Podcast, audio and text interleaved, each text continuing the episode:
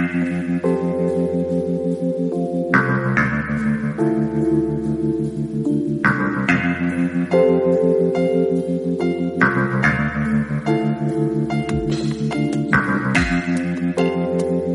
bienvenida y bienvenido a Twin Peaks, los archivos del agente Cooper, podcast perteneciente a la red de Escuadrón Seriéfilo en el que analizamos capítulo a capítulo la mítica serie de Mark Frost y David Lynch. En el día de hoy eh, vamos a comentar el episodio 16 y eh, aquí tenemos eh, para comentarlo a Bárbara Shoca. Hola, buenas noches y descanse en paz Richard Horn. Oh, pobrecita. Es, eso está Yo cuando lo vi pensé, pobre Bárbara. Eh, Sí, ¿se ha está escuchado por ahí. Todo el mundo me ha dicho lo mismo. La otra persona que, que está comentando es eh, Dani Roca. Buenas. También tenemos a Eduardo Normion. Tened cuidadito conmigo, no me bloqueéis el garaje, que soy muy chungo, ¿eh? Y también contamos con Dani Lloret. Ya al decimosexto día resucitó. Y bueno, quien nos habla, Yago París. Eh, juntos vamos a eh, afrontar esta penúltima semana de Twin Peaks, ya que va quedando cada vez menos. Y eh, bueno, pues vamos a comentar este episodio 16 de nombre No Knock, No Doorbell, dirigido como siempre por David Lynch y guionizado por este mismo junto a Mark Frost, eh, emitido el pasado domingo 27 de agosto de 2017 y en simultáneo, pero ya el lunes 28 de agosto de 2017 en España. Os recordamos que tenemos el grupo de Telegram La Alergia Púrpura, en el que puedes unirte para desatar tu fiebre piqui. Cada vez queda menos, pero bueno, aún así todavía queda tiempo para que te unas para la gran final. Y también, como siempre, pasamos a comentar eh, lo que ha dado de sí el anterior podcast, es decir, los mensajes que nos han dejado los oyentes en iVoox con respecto al capítulo 5. Así que les doy la palabra a Bárbara para que los comente.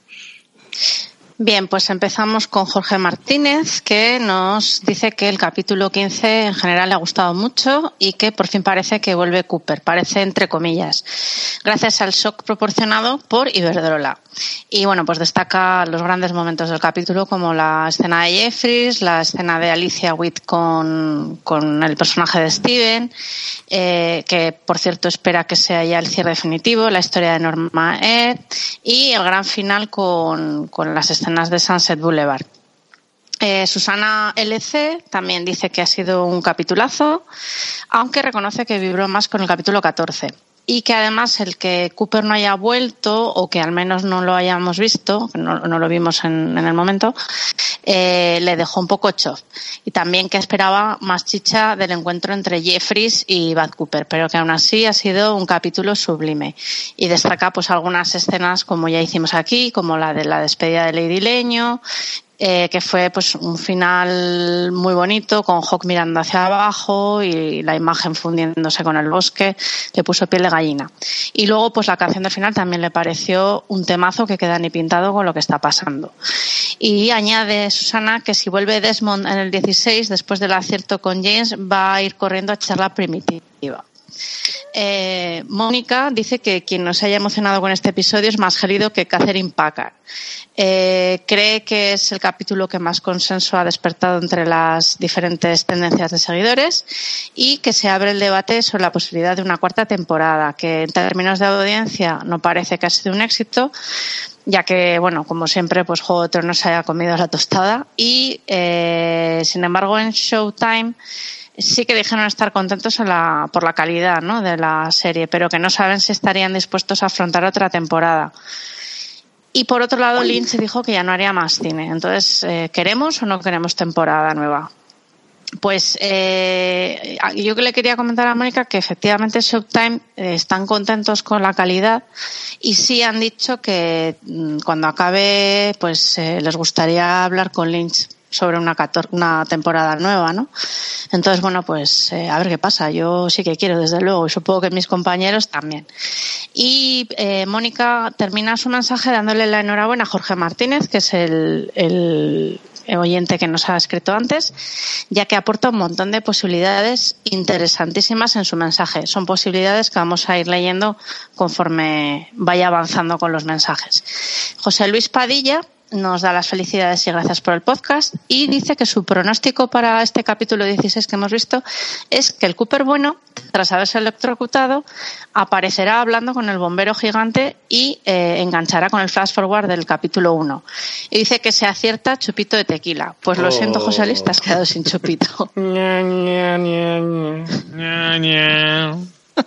Bueno, eh, luego eh, vamos a leer un par de comentarios sobre, eh, bueno, pues la escena tan emocionante, emocional y triste de la despedida de Log Lady. Por un lado tenemos a Ana, que dice que lloró prácticamente todo el capítulo y que lo de Margaret le dejó tocada todo el día, que qué valiente y que con cuánto amor está hecha la escena, espectacular y que se le saltan las lágrimas al recordarlo. Eh, Belén dice que es muy, muy triste la muerte de Lady Leño y que quería comentar si puede tener que ver con el momento de Andy con el gigante. Eh, ya que en la escena, recordemos, cuando Andy mira al techo, ve un teléfono sonando, mm, que puede ser que sea la llamada Lady Leño a Hawk.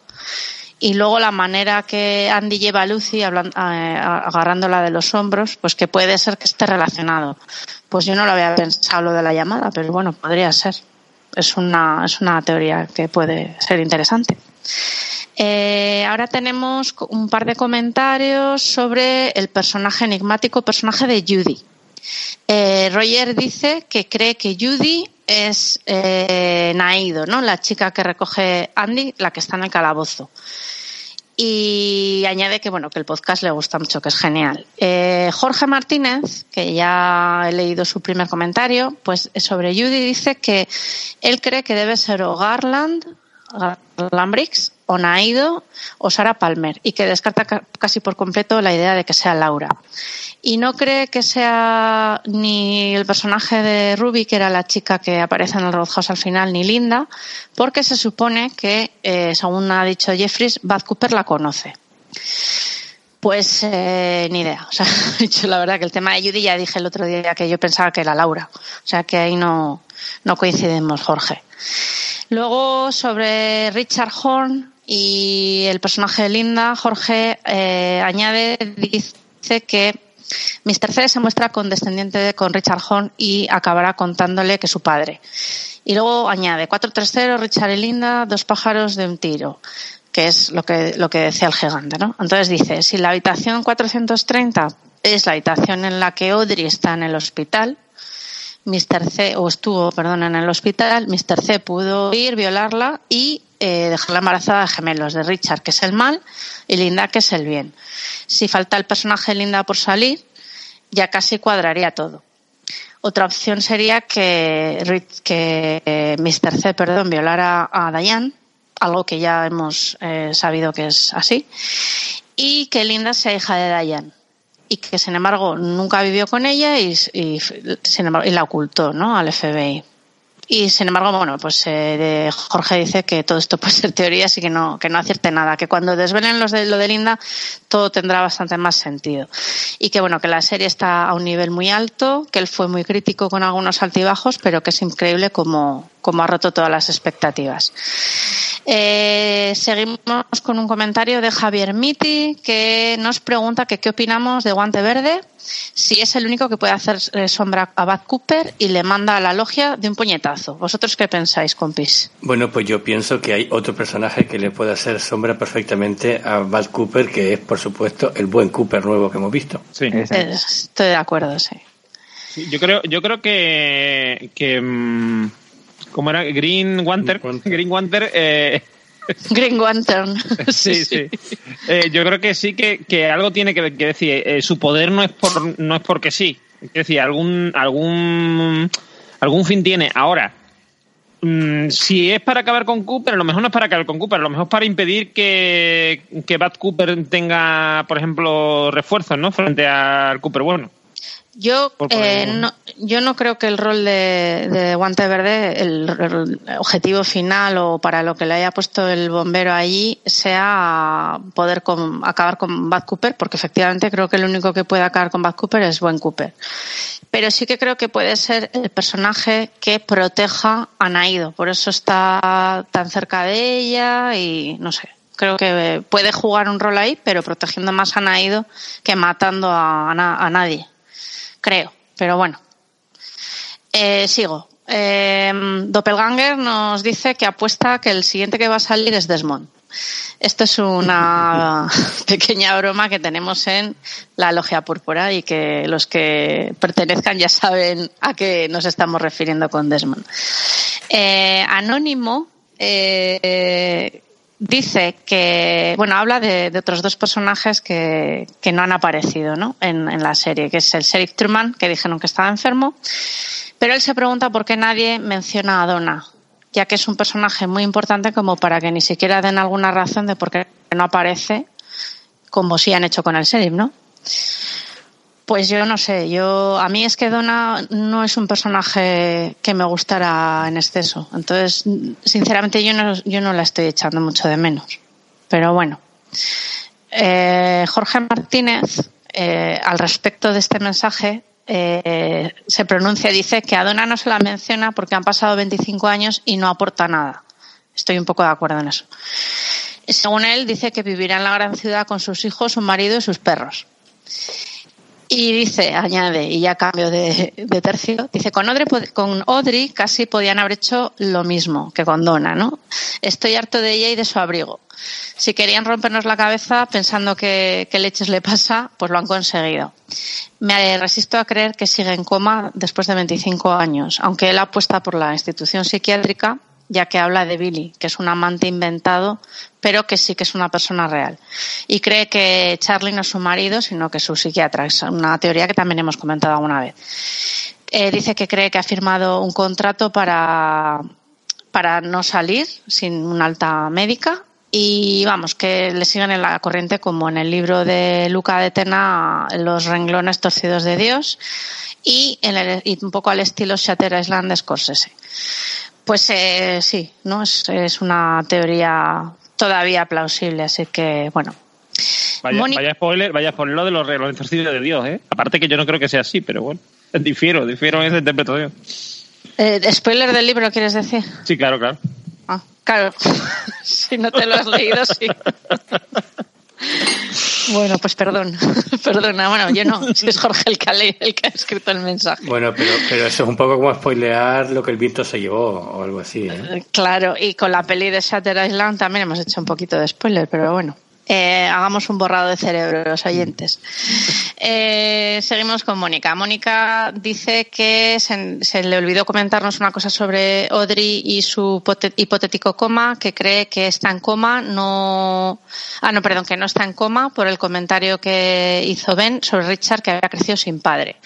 En caso de que Audrey estuviera en coma desde la explosión, pues el comentario lógico hubiera sido creció sin padres ya que Ben solo alude a la ausencia de la figura paterna y esta teoría es la que yo también eh, tengo desde el principio, porque a mí me da la sensación de que sí ha habido una relación entre madre e hijo, aunque sea pequeña, aunque sea muy solo de presencia y poco más, pero recordemos que él ha visto una foto de Cooper y yo creo que o se la ha enseñado a la madre o él ha revuelto en la habitación de su madre, pero yo creo que sí que, que ha habido relación. Y bueno, ya tenemos eh, unos eh, mensajes finales que son sobre nuestro podcast en sí. Johnny Z eh, pide disculpas por un spoilerazo que hizo en un comentario y dice que bueno que va a intentar no volver a cagarla, pero dice que este que no pasa nada, Johnny Z, no te preocupes. Eh, dice que este capítulo entra directo en su top 3, el primero el 8, el segundo el 3 y el capítulo el, capítulo 15, el anterior, sería el número 3. Y dice que bueno, que qué es? un sueño, una dimensión paralela, hay extraterrestres, un compendio de todo, bueno, pues eh, deseando ver cómo acaba. Y que gracias por el podcast, que es muy apreciado por fans de la serie como él. Eh, dice que le parecemos un gran equipo y que le encanta la nota de humor que le pone Normion, que siempre le arranca una sonrisa. Muchas gracias. Eh, Conan censurado, bueno, es una pregunta que nos hizo y ya le contestó Dani Roca, pero bueno, para que lo, sepan los eh, demás oyentes, nos sugiere deberéis hacer un podcast de las dos primeras temporadas. Pues ya está hecho. ¿Eh? está, está en iBox. Y luego nos eh, dice lo siguiente: soy una taza, una tetera, una campana, un tenedor, soy un cuchillo, un plato hondo, un plato llano, un cucharón de Bowie de Last Days. Eh, Zelaznog, que es el chico al que Normion le cantó la nana, eh, nos, da las, nos da las gracias, que somos geniales, dice.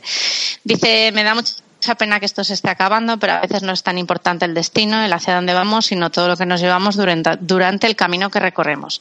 Y parte de este lo he hecho a vuestro lado. Así que gracias y, Frost, y gracias Frosty Lynch, pero también a vosotros, Escuadrón Seriéfilo, que me habéis acompañado muchos días y muchas noches caminando a un destino incierto, lleno de dudas, de preguntas, de incógnitas y de inquietudes. Quizás muchas de estas no se resuelvan. ¿Y qué más da? Me siento privilegiado por haber vivido este momento, que está siendo mágico y único, y de hacerlo a vuestro lado y al de todos los compañeros de viaje de las páginas de Facebook. Gracias a todos. Pues gracias, Ivax, por este mensaje tan bonito. Y ya para terminar, eh, nos quedamos con un breve mensaje de la Pociga que nos dice minuto 52, geografía piqui, no digo más. Yo creo que esto es por aquel aquella debate que tuvimos sobre dónde está Washington. Sí, el otro día. Ahí claramente nos encumbramos y demostramos nuestro sí, sobre todo yo, sobre todo yo, sobre todo yo. Me, me cubrí de gloria. Nos, nos cubrimos de, de, Gloria Piki, efectivamente. No pues, te preocupes, eh, Normion, que sí, que posiblemente si el Yankee medio tiene que poner a Sevilla en el mapa, a lo mejor lo pone al lado de Biafra o en Madagascar. Lo pone en, México. Sí, sí, al lado de Tijuana. bueno, o en California, que hay una Sevilla, ¿eh? Hay un Sevilla en California. Que probablemente nos ponga allí, sí, sí. Bueno, las, las lecciones de geografía de Twin Peaks parecen no tener fin, pero se lo daremos por el bien de este podcast y pasamos pues a la sección audios. Esta vez, si bien teníamos un, llevamos un par de capítulos en el que no recibíamos, pues bueno, eh, esta vez parece ser que hemos recibido unos cuantos, así que ya le cedo eh, el testigo a Dani Roca para que los vaya presentando uno a uno y los vamos comentando. Pues sí, efectivamente, tenemos nada menos que cuatro que han llegado todos hoy eh, bueno, lógicamente, pero han llegado eh, durante toda la tarde, el último hace un ratito solamente. Empezamos con, a ver, con Víctor Pintado, que ya nos tiene acostumbrado a sus estupendos audios. Ahí vamos. No hay mayor condimento que el hambre. Y ya ha llegado el momento en el que nos traen la fuente con la ensalada, los asados. Qué bonito estar vivo en este momento de la historia. Como fan, me ha gustado mucho el momento Cooper, pero por ser fan, no por otra cosa.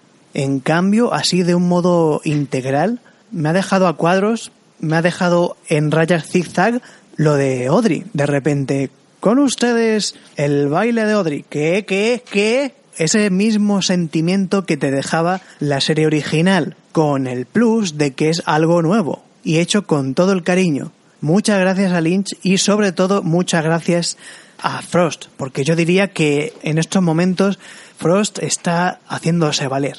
Postdata, hay que ver la cantidad de teorías vuestras que han acertado.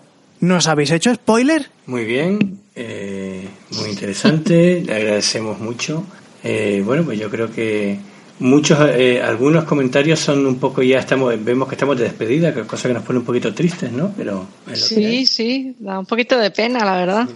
Muy de acuerdo con, cosas que ha dicho Víctor ¿eh? en su mensaje. Muy muy de acuerdo. Bien bueno el segundo tenemos a Paloma que nos vuelve a escribir y nos trae un, un un, mensaje muy especial muy especial porque nos envía la última presentación que hizo Lady Leño en el episodio 22 de la temporada 2, que ya en su momento lo comentamos, leído por una servidora, y ya verán leído cómo. Y ahora, un final. Donde antes había uno, ahora hay dos. O hubo siempre dos. ¿Qué es un reflejo? ¿Una ocasión para ver dos? Mientras haya reflejos, es que somos dos o más. Tan solo cuando estemos en todas partes, seremos realmente uno. Ha sido un placer hablar con ustedes. Bueno, Eh, bueno, es evidente, yo creo que Paloma debe ser locutora o actriz o algo parecido, porque. Qué maravilla de Sí, mensaje. ¿qué pasa? Y me da me muchísima encanta- vergüenza me encanta el que usado lo que sea. No, iba a decir que me da ¿Dani? mucha vergüenza haber perpetrado todos y cada uno de los parlamentos de, de la mujer de leño mm, comparado con esta manera de decirlo, la verdad. En fin. Está diciendo que me gusta mucho eh, la cobertura musical que le da, que no sé si es con un software especial o algo, pero... No, pues bien, tenemos, digamos- tenemos créditos Night Sea Wind de Angelo Badalamenti y David Lynch. Es música de la serie. Sí, sí, pero, pero oye, sí, pero mm, Ah. está editado de una forma que cada vez que ella empieza a hablar es cuando se empieza a escuchar... sí, vale, vale. es verdad. Me mola, me mola. Muy bonito el mensaje Sí. de Palo, muy bonito. Te queremos, palo. We love you, Palo, sí. Bueno, y el siguiente es de Iva, e Ivac Selaznov también. Nos manda este mensaje que se mantiene en los parámetros del minuto. The Roadhouse is proud to welcome James Hurley.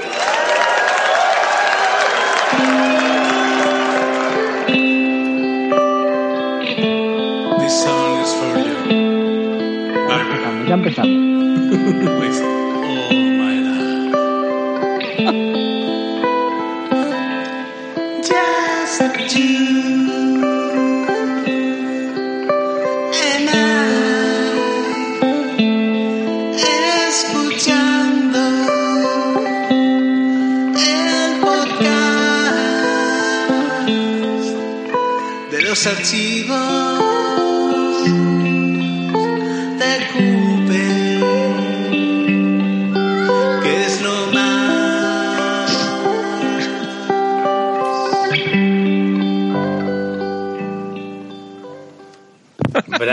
Bravo. Muy bueno. Bravísimo. Bravo, Bravísimo, bravo. bravo, bravo. Si ya nos gustaba, ya nos estaba empezando a gustar la, si ya nos estaba empezando a gustar, si ya nos estaba empezando a gustar la canción de James, ahora nos gusta todavía más. Hombre, Hmm, especialmente a Dani. Sí, sí, sí. Lo que, Normion, he admirado tu, tu autocontrol y cómo no, no te has echado a cantar al mismo tiempo. Porque estaba, estaba es- estasiado. Sí. De hecho, he tardado un rato en darme cuenta de que no era la canción original, porque Sí, sí, claro. está muy bien casado con. Da el pego muchísimo al principio, sí, sí. Bueno, un artista Muy bien, muy muy bien, muy bien. Le agradecemos mucho. Un regalito es muy especial. El último se pasa un poco. Sí, Te agradecemos el regalo. El contenido ha habido un rato ahí de... Incertidumbre. sí. bueno. Y el cuarto, que también es el más largo, de todas formas lo vamos a mantener. Hola a todos. Soy, bueno, soy Pablo, soy un seguidor de vuestro programa desde el, desde el programa 1 además. Y quería comentaros que, bueno, que estoy seguro que hay muchos seguidores como yo, que estamos ahí aunque no participemos. Y no sé, creo que era el momento de, de daros las gracias por, por vuestros programas, que son buenísimos, que escucho además em, varias veces, como con los capítulos de Twin Peaks. Y, y bueno, la verdad es que todo el equipo fantástico, cada uno con sus puntos de vista. Me parto de risa con Normion. Qué desastre soy para los nombres. A lo mejor no es ni Normion, pero sí, Normion. Y bueno, Bárbara Chueca, una crack. Otro que también me gusta mucho, que no estaba el pasado programa, que siempre suelta alguna buenísima. Bueno, en fin, me tendría que haber estudiado los nombres antes de, de enviar el audio. Pero bueno, deciros eso, que gracias por el programa. Y, y bueno, quería comentaros también, bueno, ahora estoy con fiebre en cama, por eso no he podido hacer un gran audio. Mañana me hacen una ecografía de hígado, pero bueno, yo creo que una semana al menos du- duro seguro, ¿eh? Para ver el final de Twin Peaks. Y bueno, supongo que no será nada, bajo unas piedras o algo así, pero bueno, quería compartir esto con vosotros. Y nos centramos en, en el capítulo último de, de Twin Peaks. Bueno, en el gran momento que ha sido... Yo no soy tan emocional como vosotros, que varias veces se me han saltado las lágrimas, pero esta vez sí. O sea, en el despertar de Cooper se me han saltado las lágrimas. Em, yo, bueno, más con la música, es que han sido muchas cosas. Nada, lo que quería comentaros es que yo escucho el, el audio eh, doblado, ¿no? O sea, el doblaje en español. Y, y aunque he disfrutado muchísimo, emocionado y tal, ha sido el primer momento en que realmente he echado de menos a Javier Dotú, creo que se llama así, que es el, bueno, el doblador de, de la gente Cooper, de Kaiman Lachan, o McLachlan, o como se pronuncie, en Twin Peaks, en las dos primeras temporadas y en la película. Y bueno, sí que es cierto que le he echado en falta, he echado en falta la voz de, de Javier Dotu. Y la duda que tengo es si vosotros sabéis por qué no, no, no, lo dobla él. O sea, ¿qué ha pasado a nivel de doblaje? Que no sé, que no, que no, que no ha sido el quien lo ha doblado. El que lo hace no es que me disguste, simplemente que tengo muy identificada la voz de, de Javier Dotu. Y luego si queréis me podéis responder a esto y si no nada, ¿vale? Porque me voy bastante atrás.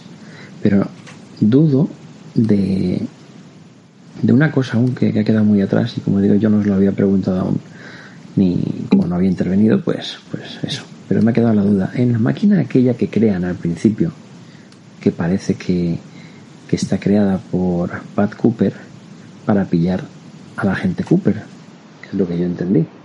Pero justamente en el momento en que quieren pillar a la gente Cooper am, los chicos no están delante o sea, digamos que em, ahí el agente Cooper se libra, ¿verdad? De que, de que Bart Cooper, digamos, lo aprese.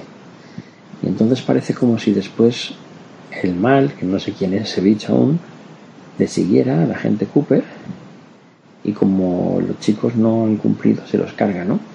Ya sé que me voy muy atrás, pero si me podéis resolver esa duda bien y si no, no os preocupéis, ya os digo. Eh, nada, muchísimas ganas de, del último programa perdón, del de los últimos dos capítulos y el programa que hay con vosotros, que no sé, espero que no sea el último. Y nada más, que cuando termine me voy a volver a ver otra vez todo Twin Peaks, empezando por la, la temporada 1. Bueno, mm, nada más, un abrazo fuerte, perdón por este audio tan largo y salud para todos, adiós. Bueno, pues nada, agradecemos mucho el audio. Es verdad que ha sido muy largo, pero como se lo está aguantando desde el capítulo 1 de, de nuestra podcast, pues yo creo que ha, ha merecido la pena. Eh, yo he mirado lo del doblaje un poquito, porque ha habido, le han metido caña, entre otras cosas, a Movistar, entre otras cosas con el tema del Javier Dotú y de otros dobladores. Mm. Parece ser que se escudaron en el tema de que por la huelga de guionistas habían pasado aquello a Barcelona y entonces ya no contaban con él, pero después de la huelga no volvió. Y otros usuarios, como les decían, que nada, que era una excusa barata lo que sea. Pero el caso es que sí que es verdad que, han, que Movistar cambió todos los dobladores eh, de la serie original, aunque casi todos ellos estaban todavía en activo y disponibles y no sé qué. Y bueno, pues es verdad que más gente les ha echado ese palo encima. Bárbara, ¿ibas a decir algo, Bárbara? No, eso mismo, que, que el tema de la, la huelga de guionistas eh, dicen que fue la razón por la que no metieron a las voces que siguen en activo en la serie, pero luego no, o sea, no han hecho, claro, obviamente ya que han trabajado con unos actores, pues no, no han, vol- han vuelto a utilizar a los antiguos, lo cual es una pena. Yo también he hecho mucho en falta a algunos personajes como es Cooper, pero bueno, yo lo veo en inglés siempre y de vez en cuando me lo pongo en castellano para ver qué tal es el doblaje y la verdad es que para mi gusto pierde mucho. No es que sea, no está mal hecho, pero claro, uno se ha acostumbrado a las voces de las primeras temporadas y no es lo mismo. Yo es que directamente lo oigo desde que empezamos el podcast y todo en, en doblado. O sea, en, perdón, en versión En original. Claro. Sí, sí, sí. Es lo suyo, yo hecho, ni, de hecho, ni sabía todo este rollo que había pasado con el doblaje. Hmm. Bueno, yo aprovecho para mandarle un, un saludo a Pablo. Espero que vaya todo bien en términos de salud. Y bueno, Pablo es, eh, es, es muy activo y siempre ha estado enviándome mensajes a través de la página de Twin Peaks España y siempre nos, me ha mandado comentarios sobre el podcast y, y bueno, pues eh, mm, darle las gracias por todo lo que ha dicho y, y se- espero que nos sigamos viendo por ahí, por las redes. Haya mejoría, Pablo. Eso es. Bueno, la pregunta que haces sobre la, la- la máquina, la caja de cristal, yo no tengo tan claro que fuera para atrapar a, a Cooper, bueno, sino para atrapar a, a Madre, ¿no? O, o al bicho este que se supone que Bad Cooper quiere atrapar, pero tampoco lo tengo muy claro. Yo creo que esa es una de las tramas que deberían cerrar, que luego hablaremos de eso. No lo sé, yo no tengo nada claro el tema de. Yo creo que. mm, Está claro que Bad Cooper tenía lo que ver con la, con la caja, porque salen las fotos y tal, pero mmm, no tengo muy claro qué papel tenía ahí Bad Cooper, ni qué, ni cuál era su intención. No sé, no sé. Es un misterio. Como tú dices, de verdad, habría que cerrar eso porque no queda nada claro. Bien, después de haber escuchado los audios de nuestros oyentes, pasamos a la habitual ronda de valoraciones generales de este episodio DC Safe. Así que eh, empezamos con Dani Lloret. ¿Qué te ha parecido este episodio? Pues este episodio sigue para mí en la senda de los dos últimos, de seguir totalmente hacia arriba. Aparte, este episodio tiene una escena que todos sabemos ya cuál es. A mí por lo menos se me pusieron los pelos de punta, que es por, es por supuesto el retorno de Cooper. Y, y bueno, comentaremos luego más cosas aparte de esa escena. Y no sé, bueno, en general, resumiendo, me ha parecido también un muy buen capítulo. Bárbara Shoka, ¿qué te ha parecido este episodio? Pues a mí me, como podéis en- entender, me ha encantado. Porque bueno, era muy esperada la vuelta de Cooper. Eh, yo me la esperaba en este capítulo, eh, en el 16. De hecho, creo que hicimos una encuesta en la Logia Púrpura, ¿no? Y yo voté por el capítulo 16. Y, y nada, pues eh, me ha hecho muy feliz. La verdad es que no me esperaba que despertara así. Luego hablaremos de la escena. Y bueno, pues me ha resultado graciosa. Y bueno, pues aparte de eso, que ha sido genial, ha sido un capítulo súper revelador en cuanto a, pues por ejemplo, el tema de Dayan. Eh, ha sido muy impactante saber cuál era el estado de Dayan. Y bueno, yo creo que eh, es, es un capítulo que le ha gustado a todo el mundo, mm, si no me equivoco, porque tiene un poco de todo. Y, y lo único que no me ha gustado de este capítulo es que han matado a mi querido Richard Horn.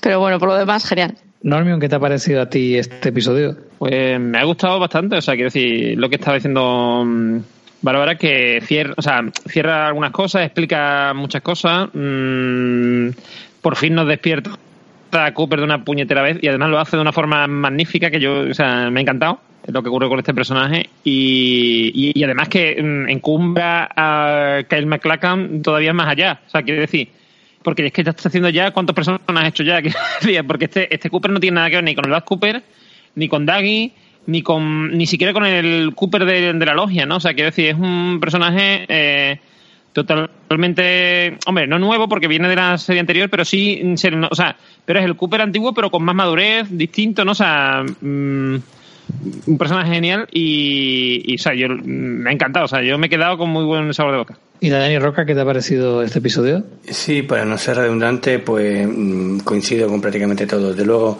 la, la manera de resolver eh, la vuelta de Cooper ha estado a nivel de guion me parece muy bien, pero a nivel de actuación ha estado absolutamente soberbia.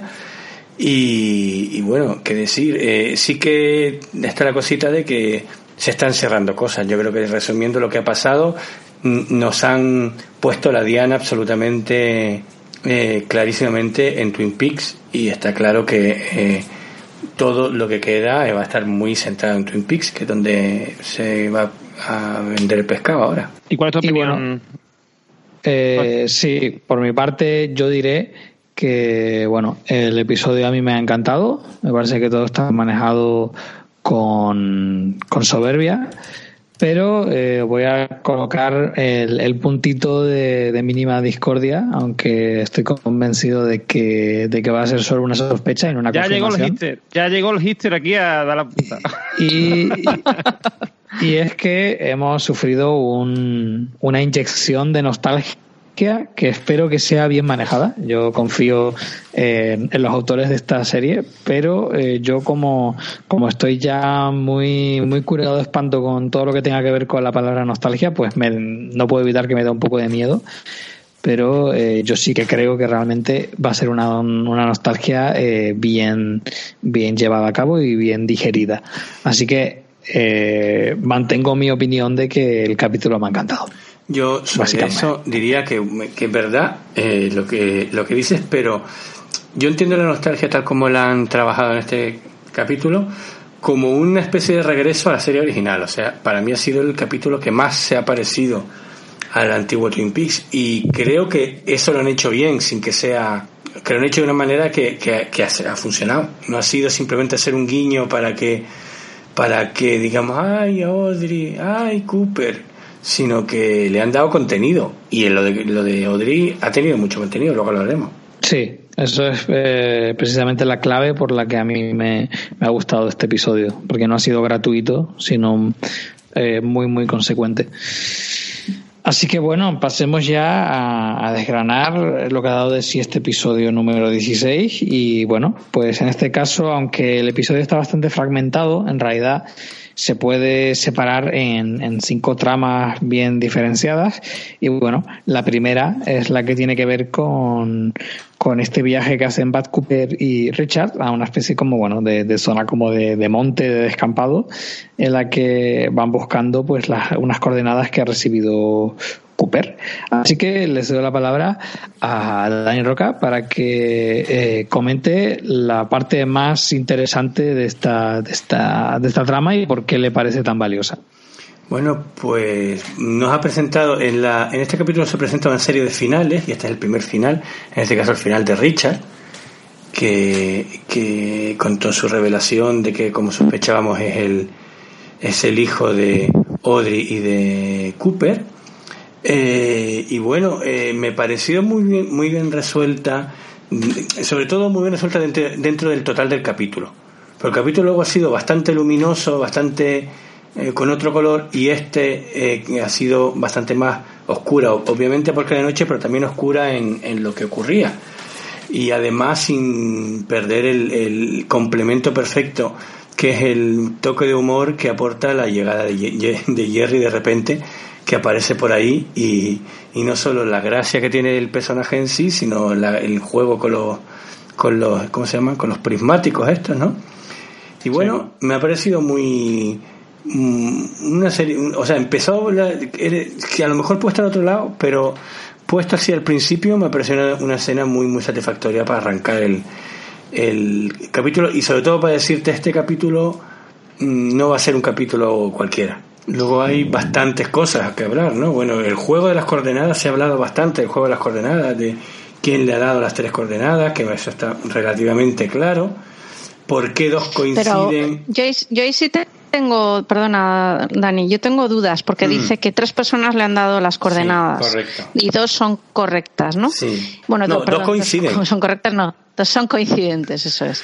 Entonces, mi, mi duda es, ¿cuáles, las, ¿cuáles son las que coinciden? ¿Las de Ray y Jeffries o o sea, la tercera persona entiendo que es Dayan, que le ha mandado las coordenadas, pero sí. luego vemos a Dayan mandándole las coordenadas de nuevo. Eh, bueno, ahí, ahí hay una especulación con ese, con, con ese asunto. Bueno, mm, podemos tener claro que una es Ray, evidentemente, y otro fue Jeffrey Tetera.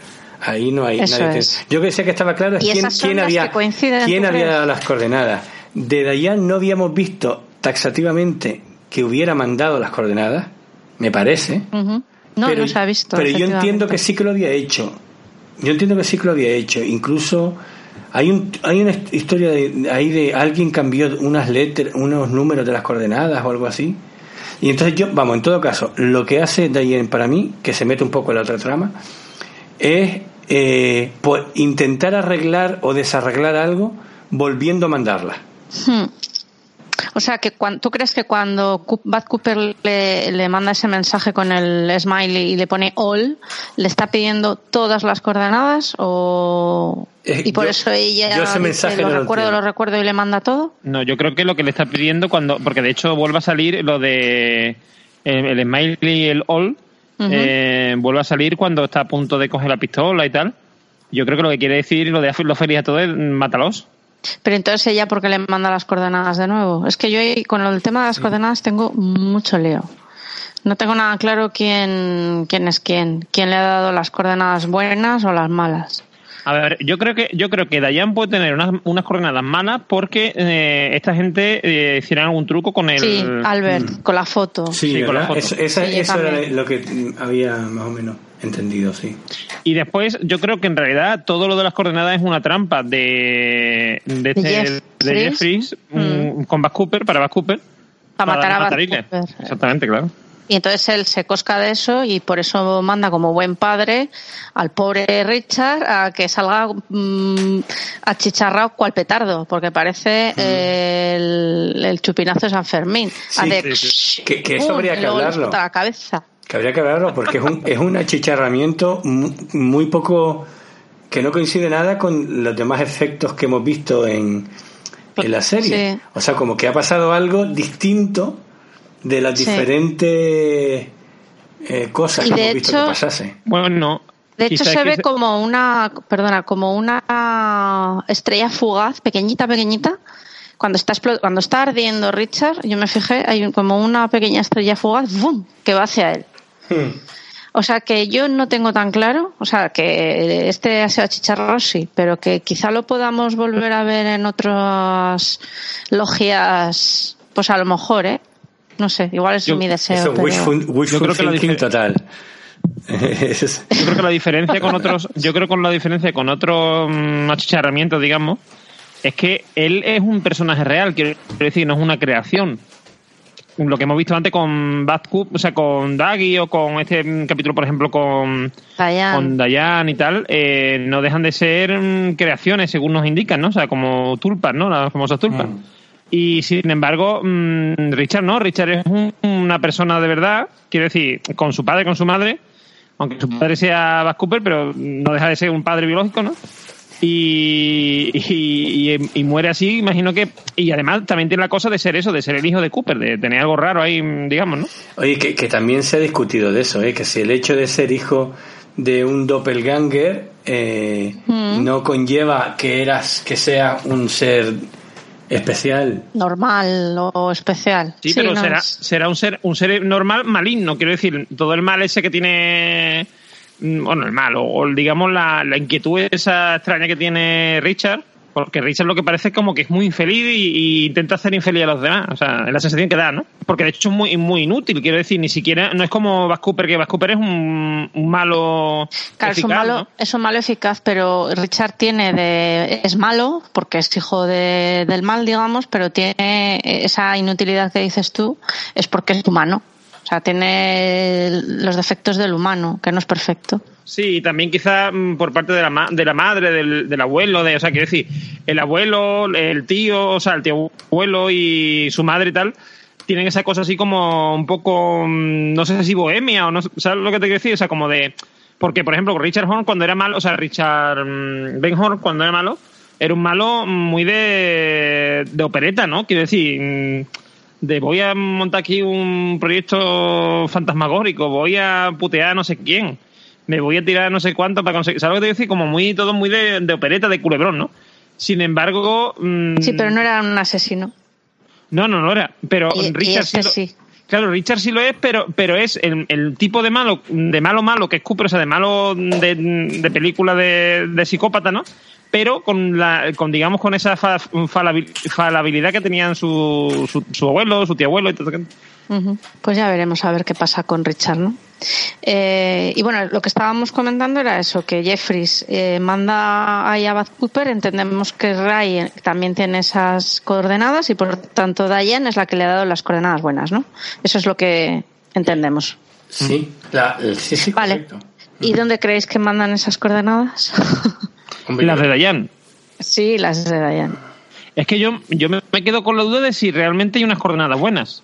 Quiero decir, ¿me entiendes lo que te quiero decir? Las de, las de, las de Dayan, que son las que realmente estaban en el cuerpo, que son las buenas, o las buenas de todas maneras, o sea, o las malas eran también las que estaban en el cuerpo, porque Claro, Mm. y, y si las malas eran las de Jeffries y las de Diane y las buenas son las que tenía Ray en un papel, que por cierto se lo había dado la secretaria de Hastings, que Hastings fue el que encontró a Briggs. O sea, que realmente la, fu- la deberían fuente más llevar- fiable debería ser esa. deberían llevar al mismo sitio donde entraron en, en la logia, entró Andy en la logia. yo creo que sí, yo creo que quizá la... Claro, a, la, a lo de Jack Rabbits, ¿no? Eso. Sí, yo creo que es eso, y yo creo que ese es el, en- el segundo encuentro que hay que hacer allí en, en esa localización, porque hay pendiente una, por la información que dejó el mayor, hay pendiente una visita, digamos, al día siguiente, después de encontrar a Naido, a, allí a esa zona, y probablemente sea con Cooper bueno y Cooper malo.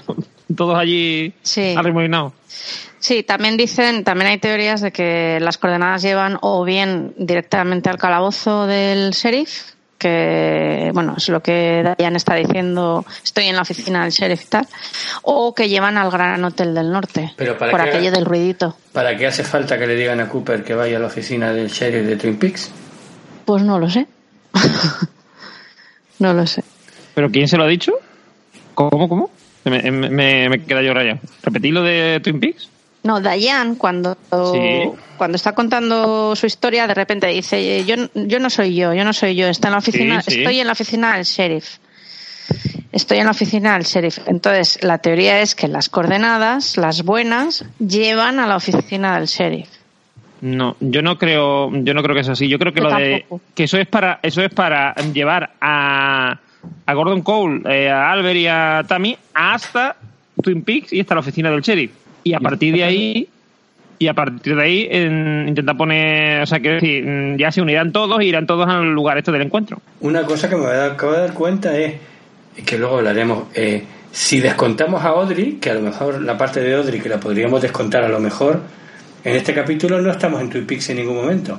Cierto, estamos en Las Vegas y en ese sitio, eh, bueno, en Las Vegas, en, en Backhorn, se supone que está el FBI, y luego el sitio donde esté Cooper, que supongo que es- no es Twin Peaks, pero Hombre, está cerca porque cerca, aparece porque Jerry. Anda Jerry, aunque- Sí, está muy cerca. sí. Jerry Está en el bosque, hace mucho está que no ve a nadie porque dice gente cuando dice hay gente por ahí Sí, sí. sale corriendo Sí, yo, yo creo que es, es Westwood, el famoso Westwood que querían quitar de en medio en, en la segunda temporada. Lo que pasa es que, claro, eh, Ghostwood parece que está muy. Quiero decir, Twin Peaks mm, está a un extremo y eh, en el otro extremo de Ghostwood pues está a mitad de, del estado de Washington, ¿no? Ujú. Y bueno, que os, aparece, os ha parecido Jerry mirando por los eh, prismáticos del al revés. revés un- es una iba manera- hasta arriba de todo, o sea. no y, me- y luego diciendo y luego pegándole a los, a los prismáticos Sí. ¿por qué? por haberle mostrado lo que le han mostrado ¿Y creéis que ha llegado a ver eh, algo realmente? ¿Ha llegado a ver a su sobrino nieto saliendo por los aires? hombre Mm. yo creo que ha habido que visto No, que alguien Igual- ha salido por los lo, aires igual lo ha visto y ni se lo cree. ¿El qué, perdón? ¿Dani Lloret? Y claro, yo creo que a lo mejor lo ha visto y por lo que ha visto es cuando ha empezado a pegarle a los primáticos.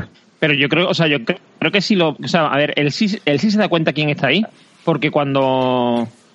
Cuando dice, o sea, cuando lo ve, dice una exclamación como de. mm, Madre mía, madre mía, una cosa, no sé exactamente lo que dice, pero dice algo así como. mm, Cuando ve quién es, o sea, no, no de que haya gente, sino cuando ve quién, quiénes son los que están ahí, ¿sabes? Y ¿Los llega cuando- a- a reconocer? yo no. Yo creo que- yo no creo que recuerdo sí. que dijera Yo nada creo que sí. como eso ¿eh? Pues yo juraría, vamos, pues estoy equivocado mm, y me está acordándome, pero yo juraría que dice algo así como madre mía o, mm, o algo así. Mi impresión es que eh, ve que hay gente, pero como no consigue, o sea, y ve que está pasando algo con, un- con, con uno que, que está ardiendo, pero como no consigue o sea, reconocerlos, ahí es cuando se cabrea con los prismáticos. Pero yo no creo que haya reconocido a nadie, creo, ¿eh? no lo sé. Igual tiene las pupilas tan dilatadas que tiene visión eh, de, de Superman, pero vamos, no sé. ¿Quién sabe? Pues bueno, si os parece, pasamos entonces ya a la siguiente trama de este episodio, que es la que tiene que ver con otro fin, en este caso el de Diane.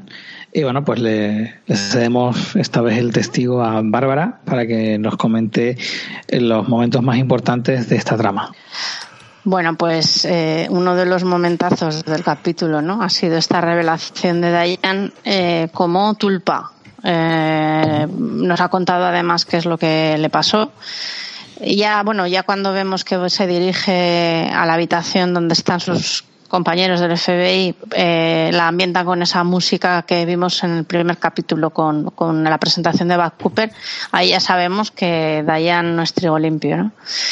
Y bueno, pues en la habitación del FBI lo más importante, aparte de, de esa resolución final, es eh, que cuenta su historia, que tal como se había teorizado, pues fue violada por Bad Cooper, pero lo que no sabíamos era que este pues la había llevado a la, a la convenience store, ¿no? A la vieja gasolinera que dice. Y entonces la duda que yo tengo es si Diane sigue allí o si está muerta o si volveremos a verla en los dos capítulos que quedan. Mi apuesta es que sí, que la vamos a volver a ver. Y bueno, hablando de ver, a mí lo que me ha gustado es verla eh, sentada en ese sillón dentro de la waiting room. Mm. Todo- siempre las escenas que hay en la, en la sala de espera me, me gustan mucho, pero es casi un puntazo verla diciendo fuck you a Michael Manco. O sea, ha sido genial. Y luego la parte en la que se, bueno, pues se revela su semilla o ella desaparece para dejar su semilla, lo que ya sabemos que son semillas de tulpa pues es un trabajo puramente manual ¿no? de, de Lynch. Eh, me ha recordado mucho a sus cortos eh, del principio de su carrera. Y hay gente que no le ha gustado, gente que dice que ha sido pues eh, un poco cutre la manera de, de ejecutarlo. A mí me ha parecido que está muy bien, muy Lynch. Y bueno, en general a mí toda esta escena me ha gustado mucho. Pero lo dice, Más- o sea, la gente lo dice por los efectos visuales del momento de... Visuales. Pero eso es una cosa que están e- evidentemente hecho adrede, así, sí, que lo quiero así. Claro.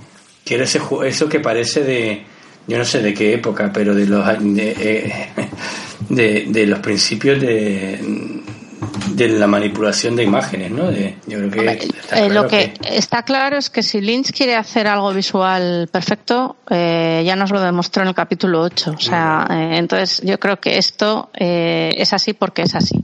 Eso de parar la imagen de, de Laura Dern con los hombres encogidos y romperle la cara como si estuvieran rompiendo un papel es totalmente a propósito. A mí me ha gustado muchísimo. Me ha gustado mucho, aparte de lo que es la historia en sí, de cómo la cuenta ella, porque la, su forma de, interpretar me ha parecido, como siempre, muy buena. Pues la forma visual mm, también me ha parecido pues que funciona muy bien. A mí ese momento me ha recordado mucho a un debate muy habitual en el tema de la animación, que es uno de los formatos cinematográficos que más me interesan. Y en el tema de la animación es muy habitual oír una frase que está tan extendida que parece muy normal, pero a mí me parece aberrante, que es decir, que, que bien hecha es la animación que se parece mucho al mundo real o que, que buena es la animación que es muy bonita. Creo que creo que que algo sea bonito o similar a, a, a la realidad no lo hace mejor ni peor, simplemente es una característica. Eh, si algo está hecho de manera feísta, pero de manera voluntaria, puede ser mucho mejor que algo que esté hecho de manera totalmente convencional, pero que sea realista. Entonces, en el caso de, de, la desaparición de, de Dayan, obviamente está hecho todo de manera adrede, muy consciente, y de hecho, pues recuerda, bueno, pues a, técnicas incluso del, del, stop motion, aunque obviamente no lo es, pero lo recuerda por el, por el tema este de, de lo artesanal y de lo, entre, entre muchas comillas, cutre, nunca entendido como algo malo, sino precisamente como algo artesanal. Y a mí me, a mí me ha encantado la sensación que genera. Creo que, eh, no sé, a mí David Lynch siempre me da la sensación de que, de que es capaz de encontrar la manera adecuada de transmitir lo que quiere transmitir. Y no digo que siempre lo haga perfecto, pero todo lo que hace a mí por lo general siempre me funciona. Y en este caso me, me parece que funciona perfectamente. Y de hecho, yo, vamos, por lo menos yo no llego a plantearme que esos son unos efectos especiales malos. Es simplemente lo que quiere. Y apoyo totalmente lo que ha dicho Bárbara. O sea, después de ver lo que vimos en el, en el, en el episodio número 8, es, para mí no tiene sentido pensar que esto está hecho en plan eh, ratero eh, sin querer. No, esto está hecho así a propósito. Pienso yo también, claro. Bueno, yo creo que en esta escena. Luego... Ay, perdón, sigue, sigue. No, no, nada, que luego también, también, también, decir lo mismo que yo también pienso que Dayan no la hemos terminado ahora. Por lo menos a mí este no sería el final que yo quiero para Dayan. Reconozco que yo por mi parte no lo hubiera conocido nunca, pero bueno, eso al principio. Ahora ya sí que, después de lo claro. que visto de ella, pues sí que lógicamente me parece un personaje muy interesante. Y de la misma forma que por eso, porque me ha parecido un personaje muy interesante, yo no creo que esto se quede así. Por lo menos no me gustaría que se quedara así. No sé. Lo que pasa es que un poco cómo, cómo avanzarlo ahora. Sí, eh, pues eh, yo creo que es un personaje muy importante y si se la llevó a la convenience store es probable que eh, tenemos que volver a ver la convenience store o la logia negra como se llame. Entonces seguramente está atrapada allí y no será la única, yo creo. Claro. Pero a mí lo que no me ha quedado claro es, o sea, me da la sensación de como que la, como si hubiese una conexión entre la verdadera Dayan y la y su doppelganger, ¿no? Entonces eh, es como que no me no me ha quedado muy muy claro en qué momento es ella y en qué momento no lo es. No sé si os ha pasado eso. es que no es un doppelganger, es, que no, ya, es un eso iba a tulpa. decir, claro, es que no es lo mismo. Mm. Cuando hay Claro, doppelganger, son dos cosas diferentes. dos- Las tulpas so- surgen, perdona, de, de una semilla a partir de la persona real, digamos. En cambio, el doppelganger es como la sombra maligna, ¿no? Dani. son dos personas. Sí, la do- el doppelganger son dos, dos, dos entes, dos personas y son independientes. Tulpa, la Sí, tulpa. a ver, Pero digamos que, o sea, pero la semilla no es independiente. No, a ver, en, Diego, lo que yo he visto, o sea, por lo que se ve en este mismo capítulo, cuando cuando Cooper despierta, que ahora vam- vamos a hablar de ello, cuando Cooper despierta, eh, se, él se quita un pelo o dos, un mechoncito, y se lo da a- a- a- al manco. Entonces le dice, bueno, el primero le dice, ¿tiene la semilla de, de Daggy? ¿Se entiende? Y dice, sí. Entonces entendemos que la semilla es como, o sea, esto es como un programa informático, ¿no? Donde cuando eh, se toma, por ejemplo, un- un- una semilla para encriptar algo, ¿vale? Que se toma una referencia, por ejemplo, una fecha o lo que sea, una referencia única, y esa fecha se utiliza para crear algo nuevo a partir de una, una información, ¿no? Por ejemplo, un mensaje que vamos a encriptar. Pues esto es lo mismo. Esta es la semilla, que digamos, el, eh, de donde vamos a partir, y por otra parte, el, eh, el ADN o, vamos, la referencia de la persona que queremos clo- no clonar, pero sí, digamos, hacer una tulpa a partir de ella.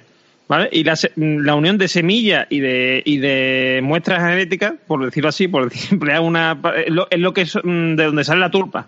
¿Vale? Que, si tú usas la. O sea, por ejemplo, si tú haces dos tulpas de, Cooper con dos semillas distintas, vas a tener dos mm, tulpas distintas. ¿Me entiendes lo que te quiero decir?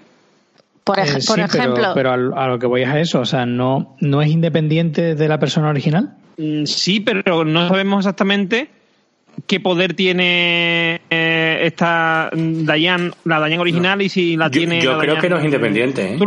Yo creo que no es independiente.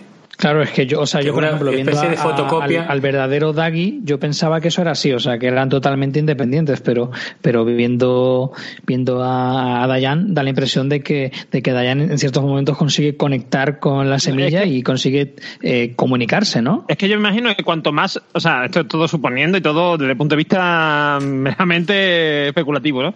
Pero yo imagino que cuanto más se parezca la, la, tulpa, la tulpa al personaje original, más conectados estarán. ¿Sabes lo que quiero decir? Es decir, Mm, ser. Daggy no se parece, se parece físicamente, pero en, digamos, en psíquico no se parece. Sin embargo, estas, porque esta Dayan- Daggy, porque Daggy es un tulpa de Bad Cooper, no de no de Good Cooper. Entonces, entonces Daggy tiene es- es su, su, su creador, digamos, tiene unos rasgos, porque es el doppelganger de Cooper, que Cooper no tiene que es la maldad y todo eso. Por eso Daggy, cuando se convierte en semilla, si recordáis, sale una bola dorada y una bola negra, luchan entre ellos y al final se convierte en una canica pequeña, que es la semilla final. Pero eh, en Dayan eso no pasa. En Dayan solo hay una, una canica dorada final que entendemos que es buena.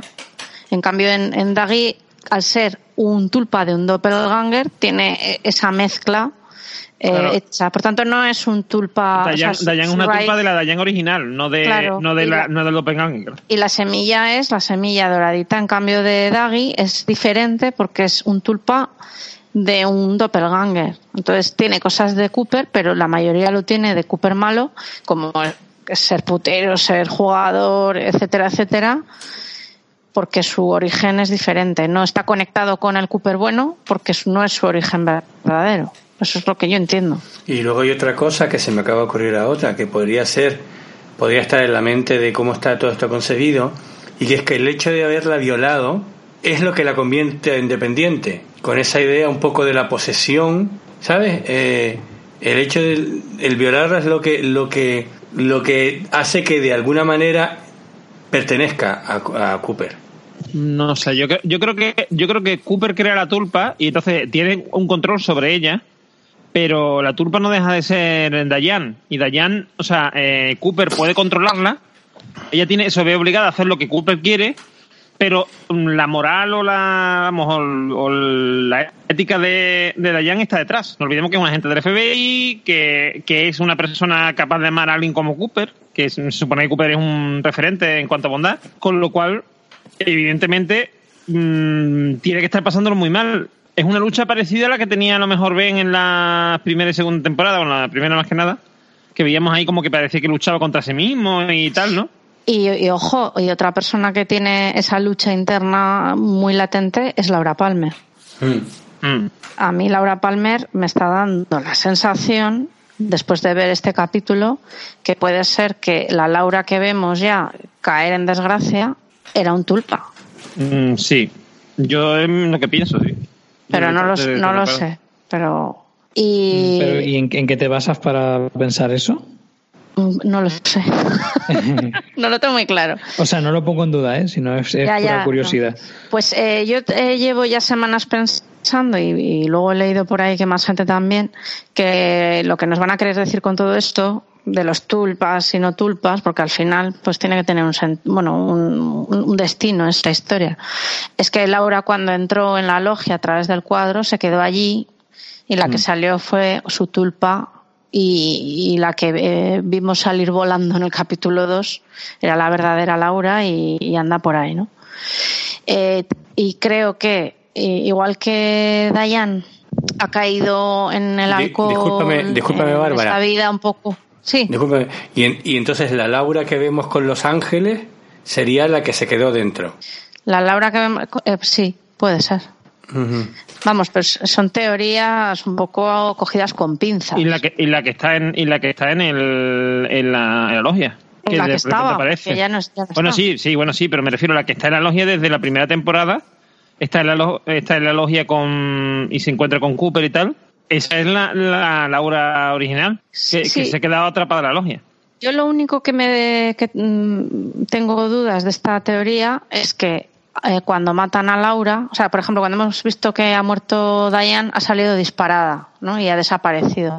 Sin embargo, a Laura la matan y no desaparece, sino que su cuerpo aparece envuelto en plástico y demás. Sí. Entonces, eso es lo único que a mí me hace deci- creer que no era un tulpa. Por todo lo demás, yo creo que sí. De hecho, Laura, en, bueno, pues en la película le dice a James, eh, la Laura que tú conociste ya no existe. En el libro también, en el diario de Laura Palmer, eh, va diciendo, yo ya no soy la que era. Toda esa caída, ¿no? En los bajos fondos de Laura Palmer. Vale, puede a mí ser. se me ocurre una explicación a eso, a lo que tú dices, a ese mm, punto, digamos, discordante, que es que a, a Frost y a Lynch todavía no se le había ocurrido de las tulpas y tal y cual.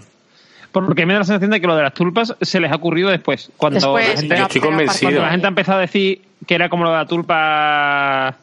eh, esto, ¿cómo se dice? La tulpa budista o budista, creo que es, Tibetana, o no, sí, no sí. sé, bueno. Mm. Tibetana, tibetana. Tibetana, eso. Sí, no, puede ser que a partir de ahí, de, de no leerse el diario, porque no se lo han leído, creo, Lynch, desde luego no, y Frost no lo sé. Pero a partir de la peli, que sí que se hace mucho hincapié en, en cómo Laura está en los fondos más oscuros de, de su ser, pues a lo mejor han podido decir, bueno, pues vamos a darle una vuelta de tuerca y que sea por esta razón. Porque, no sé, eh, son cosas que se me pasan por la cabeza, pero vamos. No sé, yo sigo pensando que a Laura Palmer la vamos a ver, pero no sé Aunque si sea- aunque- salida aunque de la logia. logia o... No, yo creo que fuera, creo que fuera. Y creo que la veremos en el último momento, pero no sé. ¿Algo más que comentar de esta, de Yo- esta yo- escena de Dayan? ¿Alguna tres- duda? tres- no, tres, un par de detallitos. Eh, bueno, lo primero es que yo creo que hay que mencionarlo. La musicasa que le ponen a. Eh, esta, el, el ritmazo ese de como de disparos que le ponen a, a Diane cuando va di- dirigiéndose a la habitación donde están los del FBI. Sí, la misma que le pusieron a Bad Cooper en Es la su misma, presentación. Sí, sí. efectivamente. ¿Es la misma canción igual? Yo no me acordaba. La misma, la misma. sí. Vale. Luego hay una A, cosita. a mí, sigue, sigue. Bueno, otra cosita, que hay una escena antes, al principio de esta en la que se ve Gordon con una serie de de aparatos muy raros, ¿vale? Eh, Sí. Hay un detalle un poquito... curi- Bueno, yo ahí interpreto una cosa que nos cuentan en esta parte, es que ellos están, digamos, vigilando desde hace mucho tiempo a Diane y están preparadísimos para lo que pase con ella. Incluso que le pu- se le habrán plantado la coordenada falsa y todo precisamente porque no se fiaban de ella. Pero, Mm. pero aparte de eso, eh, las maquinitas esas que hacen, mm, como en la película de Monty Python, que hacen ping, no, que hacen ruiditos, la última que lleva un bip coincide con el bip del corazón de Dougie en Las Vegas. Así, O sea, pues hay, un, hay un corte de plano, pero el bip coincide con el del corazón de- de, sí sí es- vamos yo yo creo que, que es una cosa que está puesta simplemente para hacer la gracia más que otra cosa pero de hecho pero la verdad es que está hecho así me lo vi un par de veces porque Pues- ¿eh? Mm, Pues no sé yo si está hecho por hacer la gracia, porque a mí me da la sensación de que en estas escenas Gordon Cole está intuyendo algo todo el rato. Sí. Está- sobre todo en, en una escena principal que solo se le ve a él, está como mirando. De hecho, no, no os olvidéis. Sí, no yo me olvidéis refiero a esa escena el- me refiero a esa escena sí Sí, pero que digo que no os olvidéis que ella se pone delante de la puerta y cuando ella está delante de la puerta, decisa de eso no si entrar o no, Sí, y le dice Gordon Cole, entra Dayan. Sí. O No, sea, bueno, que él sabe que está allí. Vamos a ver, viene. que, Ah. que están vigilando a Dayen, yo creo que no hay duda ninguna.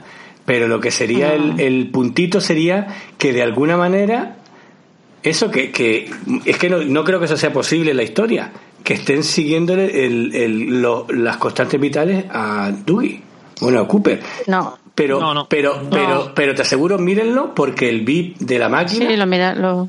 A no ser que sea una, una cuestión de sonido, como que a veces el sonido de la escena entra antes y que ese bip, pero está, estamos viendo bips de máquinas y vemos un bip, bip, bip, bip que corta a, al hospital y es el mismo bip del corazón de, de Cooper. Pero yo creo que eso puede ser, mm, Dani, más una, o sea, un, ¿cómo se dice? Un efecto, Recurso. sí, un recurso estético, quiero decir, como para enlazar una escena con la otra, que algo que tenga que ver la trama. Claro que he dicho, por eso he dicho que yo creo que más bien para hacer la gracia.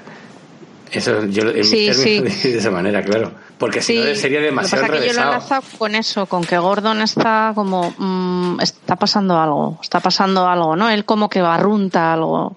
Entonces, bueno, Mm. pues lo han enlazado con, uniendo esos VIPs, que creo que está bien.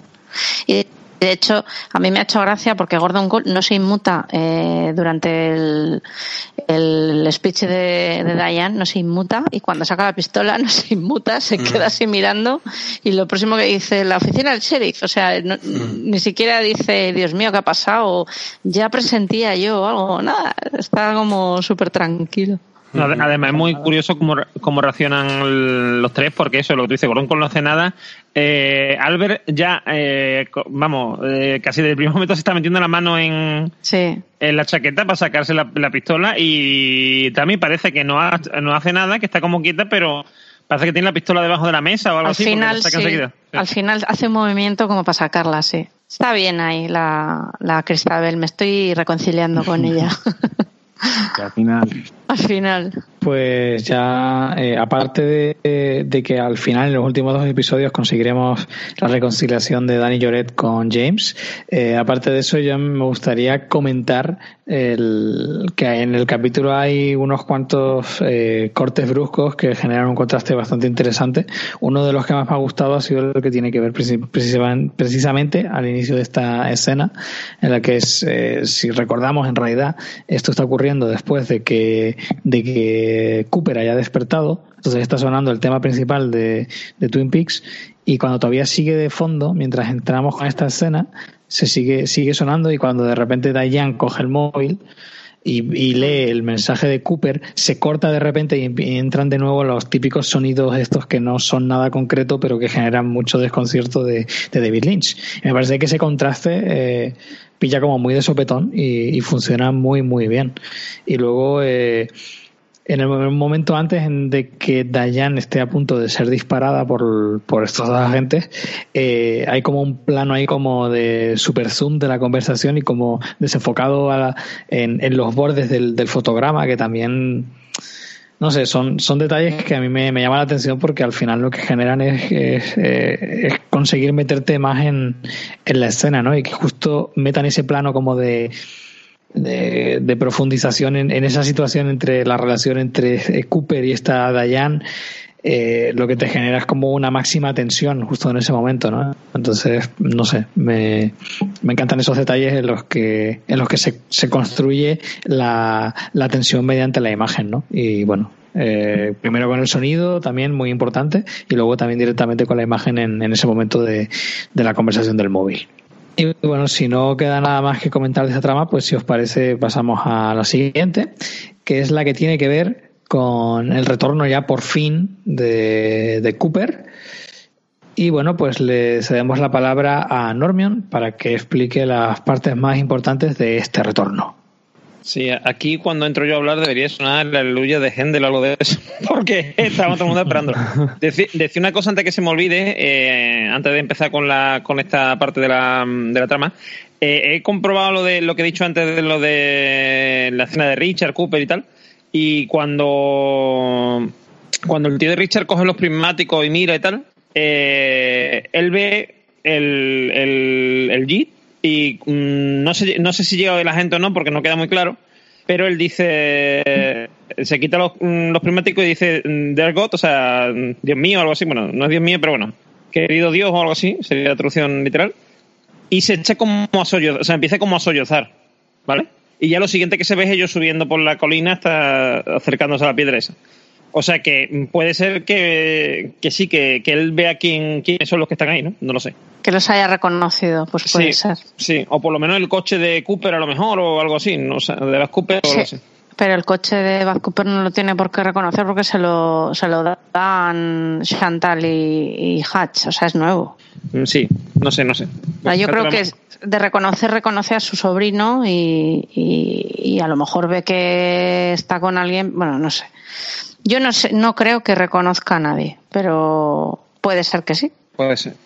Bueno, pues yendo ya de lleno, metiéndonos de lleno en la trama, eh, esto es lo que estamos esperando todo el mundo, por fin, por fin. Ya vemos cómo despierta Cooper. De hecho, lo vemos despertar, quiero decir, eh, primero lo vemos ahí en coma, que, que yo al principio pensé, digo, verá tú, mm, otro capítulo más con Daggy en coma, peregrinación aquí de, de, de medio de Las Vegas aquí a ver a, a Daggy.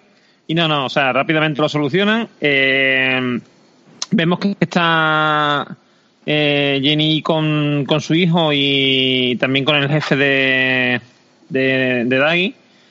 Eh, después llegan también los Michun con su, su trupe. y eh, cuando se queda cuando se queda solo, bueno, llevan ahí unos sándwiches y tal cual, y cuando se queda él solo, de repente, de repente despierta. Por fin, mm, vuelve en sí, despierta y despierta, o sea, al 100%, como el mismo dice, porque se le aparece en ese momento el, manco y le dice, está, está despierto, no sé qué dice el otro, estoy al 100%, pero además, o sea, con una energía total. Ahí lo estábamos disfrutando todo el mundo.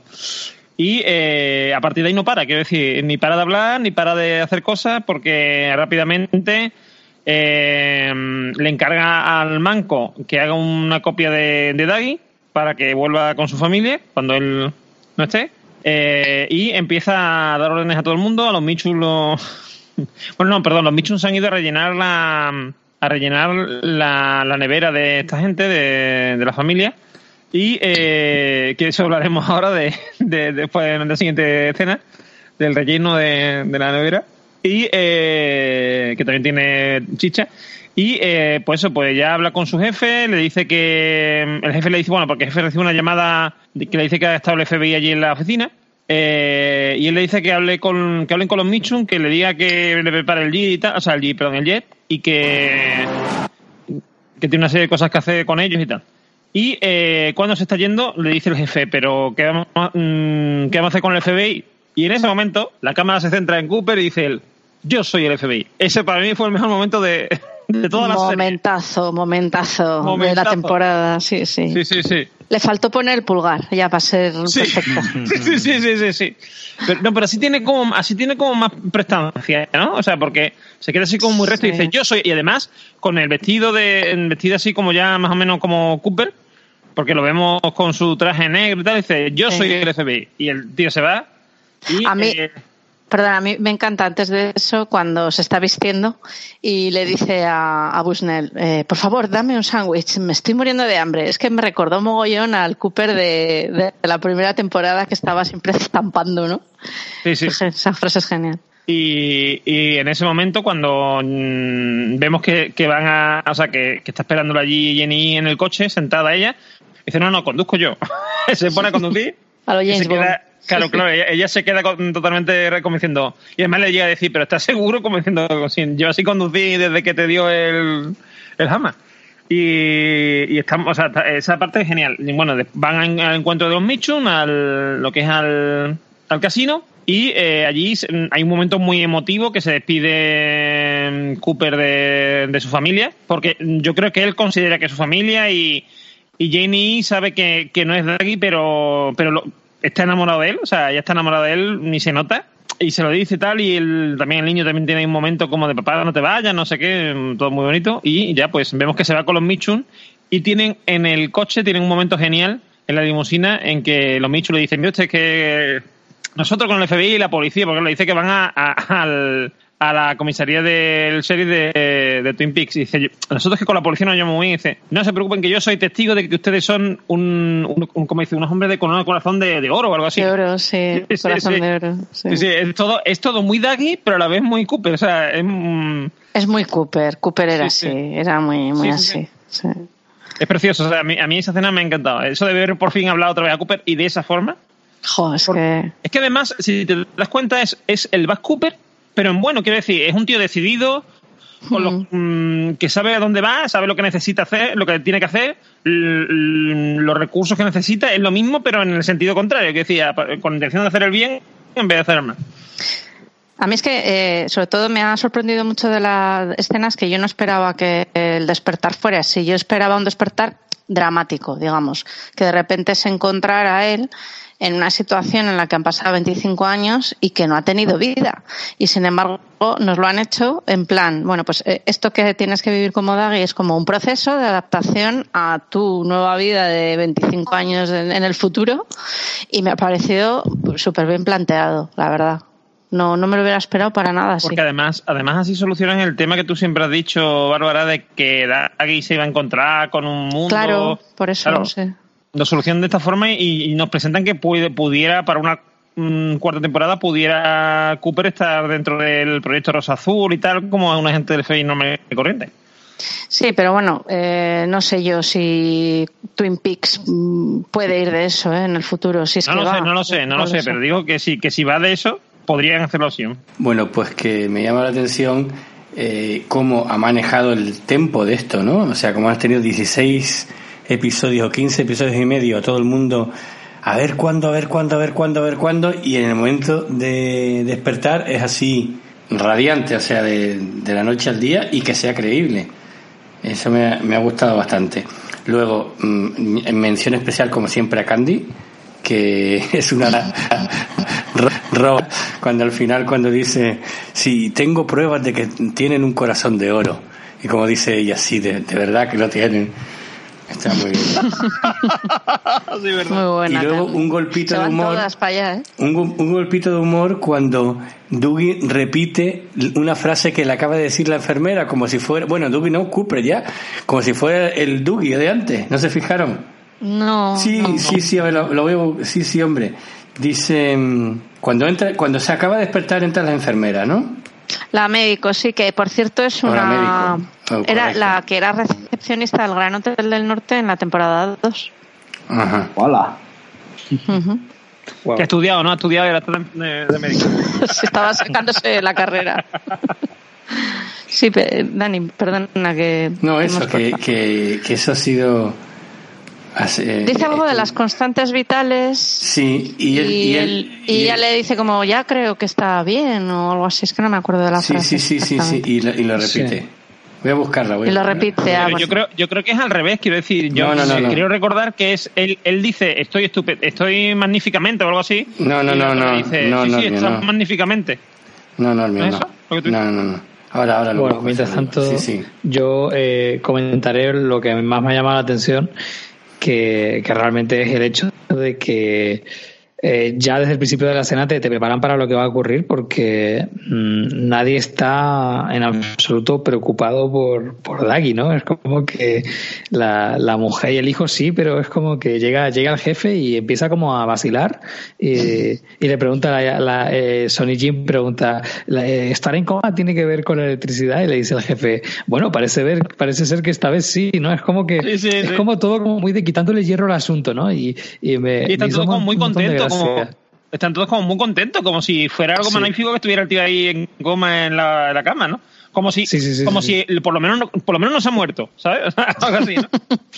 Sí, luego llegan los hermanos Mitchum y, y poco menos que están conteniendo la sonrisa porque lo ven y lo ven como eh, Sí. pletórico, ¿no? Y, y están en coma, ¿no? Entonces ese, ese contraste a mí me, me, me fascina, no sé, es como muy sutil, en este caso es un contraste muy sutil, pero, pero a mí me, me parece la clave de la escena. y el que ofrezcan comida allí en la Sí. en estos momentos sabemos que les da mucho coraje cocinar no sé qué y por eso y empiezan a llegar allí la la, la, de, de los michos Y la comida de hospital es muy mala, dicen. eso eso eso En, en- en la temporada 2 creo que es, o la 1, ya no recuerdo, cuando están todos ingresados en el hospital, que está Pete, porque ha habido el incendio, está Sí. Cooper porque le han disparado, es en la 2 entonces.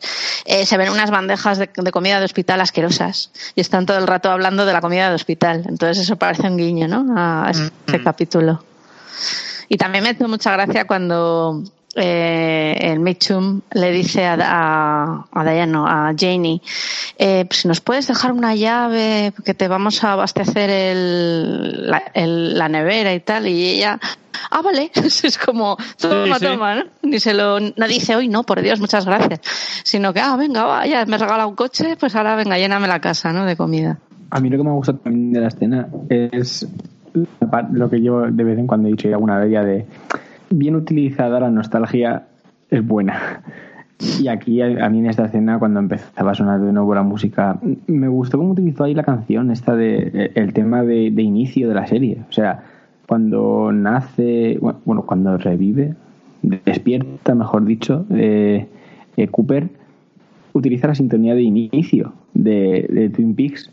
No sé, era como intentar transmitir también un poco la idea de que vuelva a comenzar algo o, o, o- o mejor como vamos a ir a- de nuevo a Twin Peaks, no sé, me dio esa sensación como de un pequeño corte, por decirlo así de alguna manera, en plan de todo lo visto hasta ahora, espectacular, y lo que viene ahora en adelante.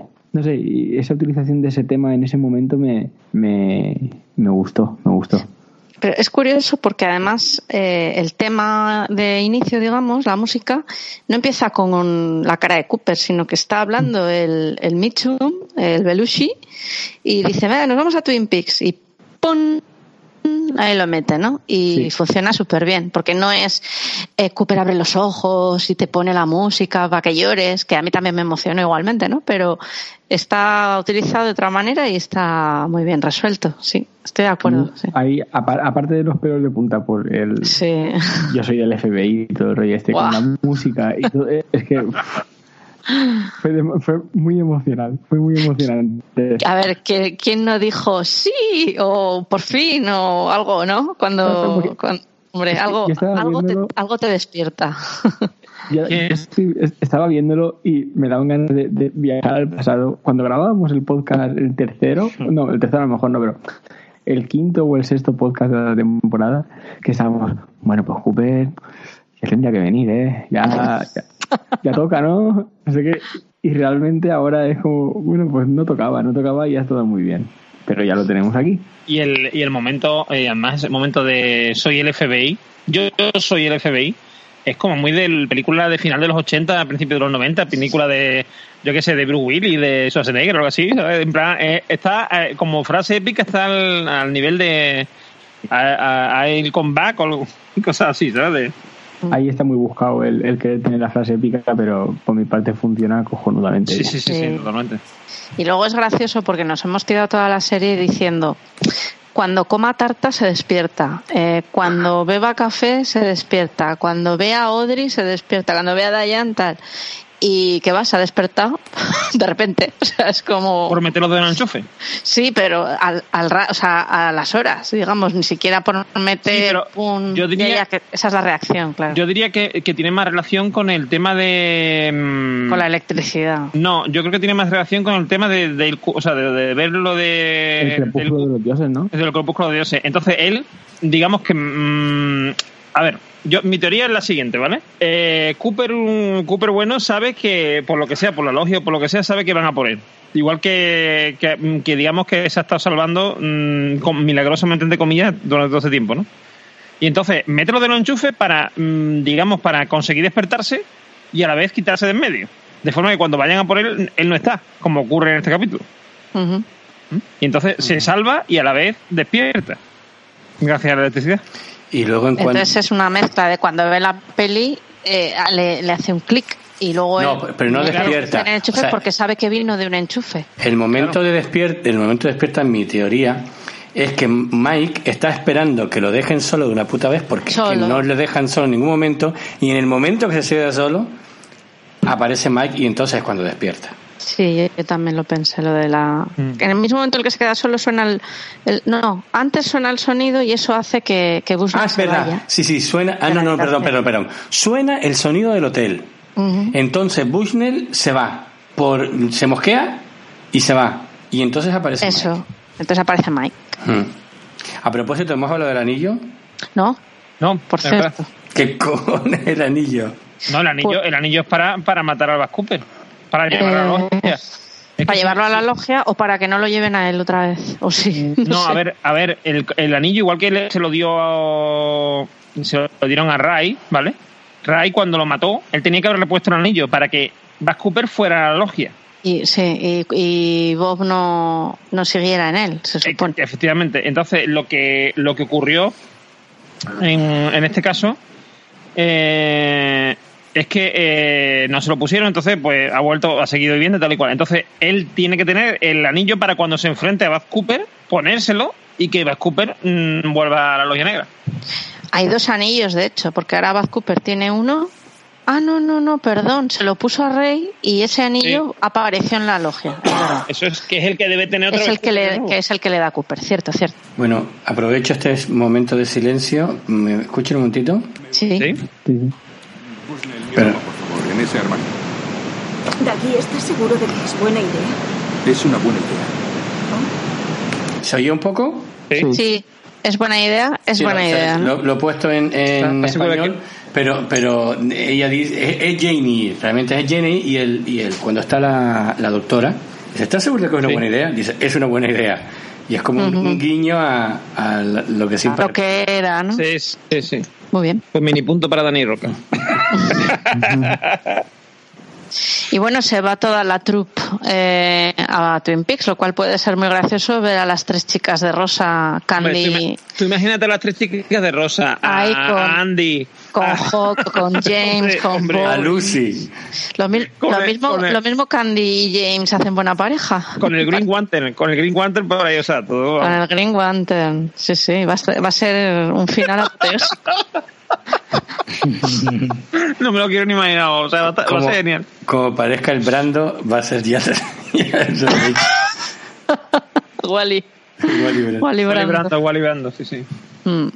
Mm, Bueno, pues si os parece pasamos a la siguiente trama de este episodio, en este caso la que tiene que ver con otro fin, en este caso yo lo lloro con, con mucho pesar, que es el fin de Chantal y de Hatch que eh, básicamente pues bueno es lo que transcurre eh, en los alrededores de la casa de, de Jenny E y de Daggy y, bueno, pues vemos cómo, cómo aparecen estos dos vestidos como de, pintores o de albañiles o no se sabe muy bien de qué y, y están ahí como, como esperando, ¿no? Entonces, eh, ¿qué es lo que yo destaco de, de esta, de esta trama?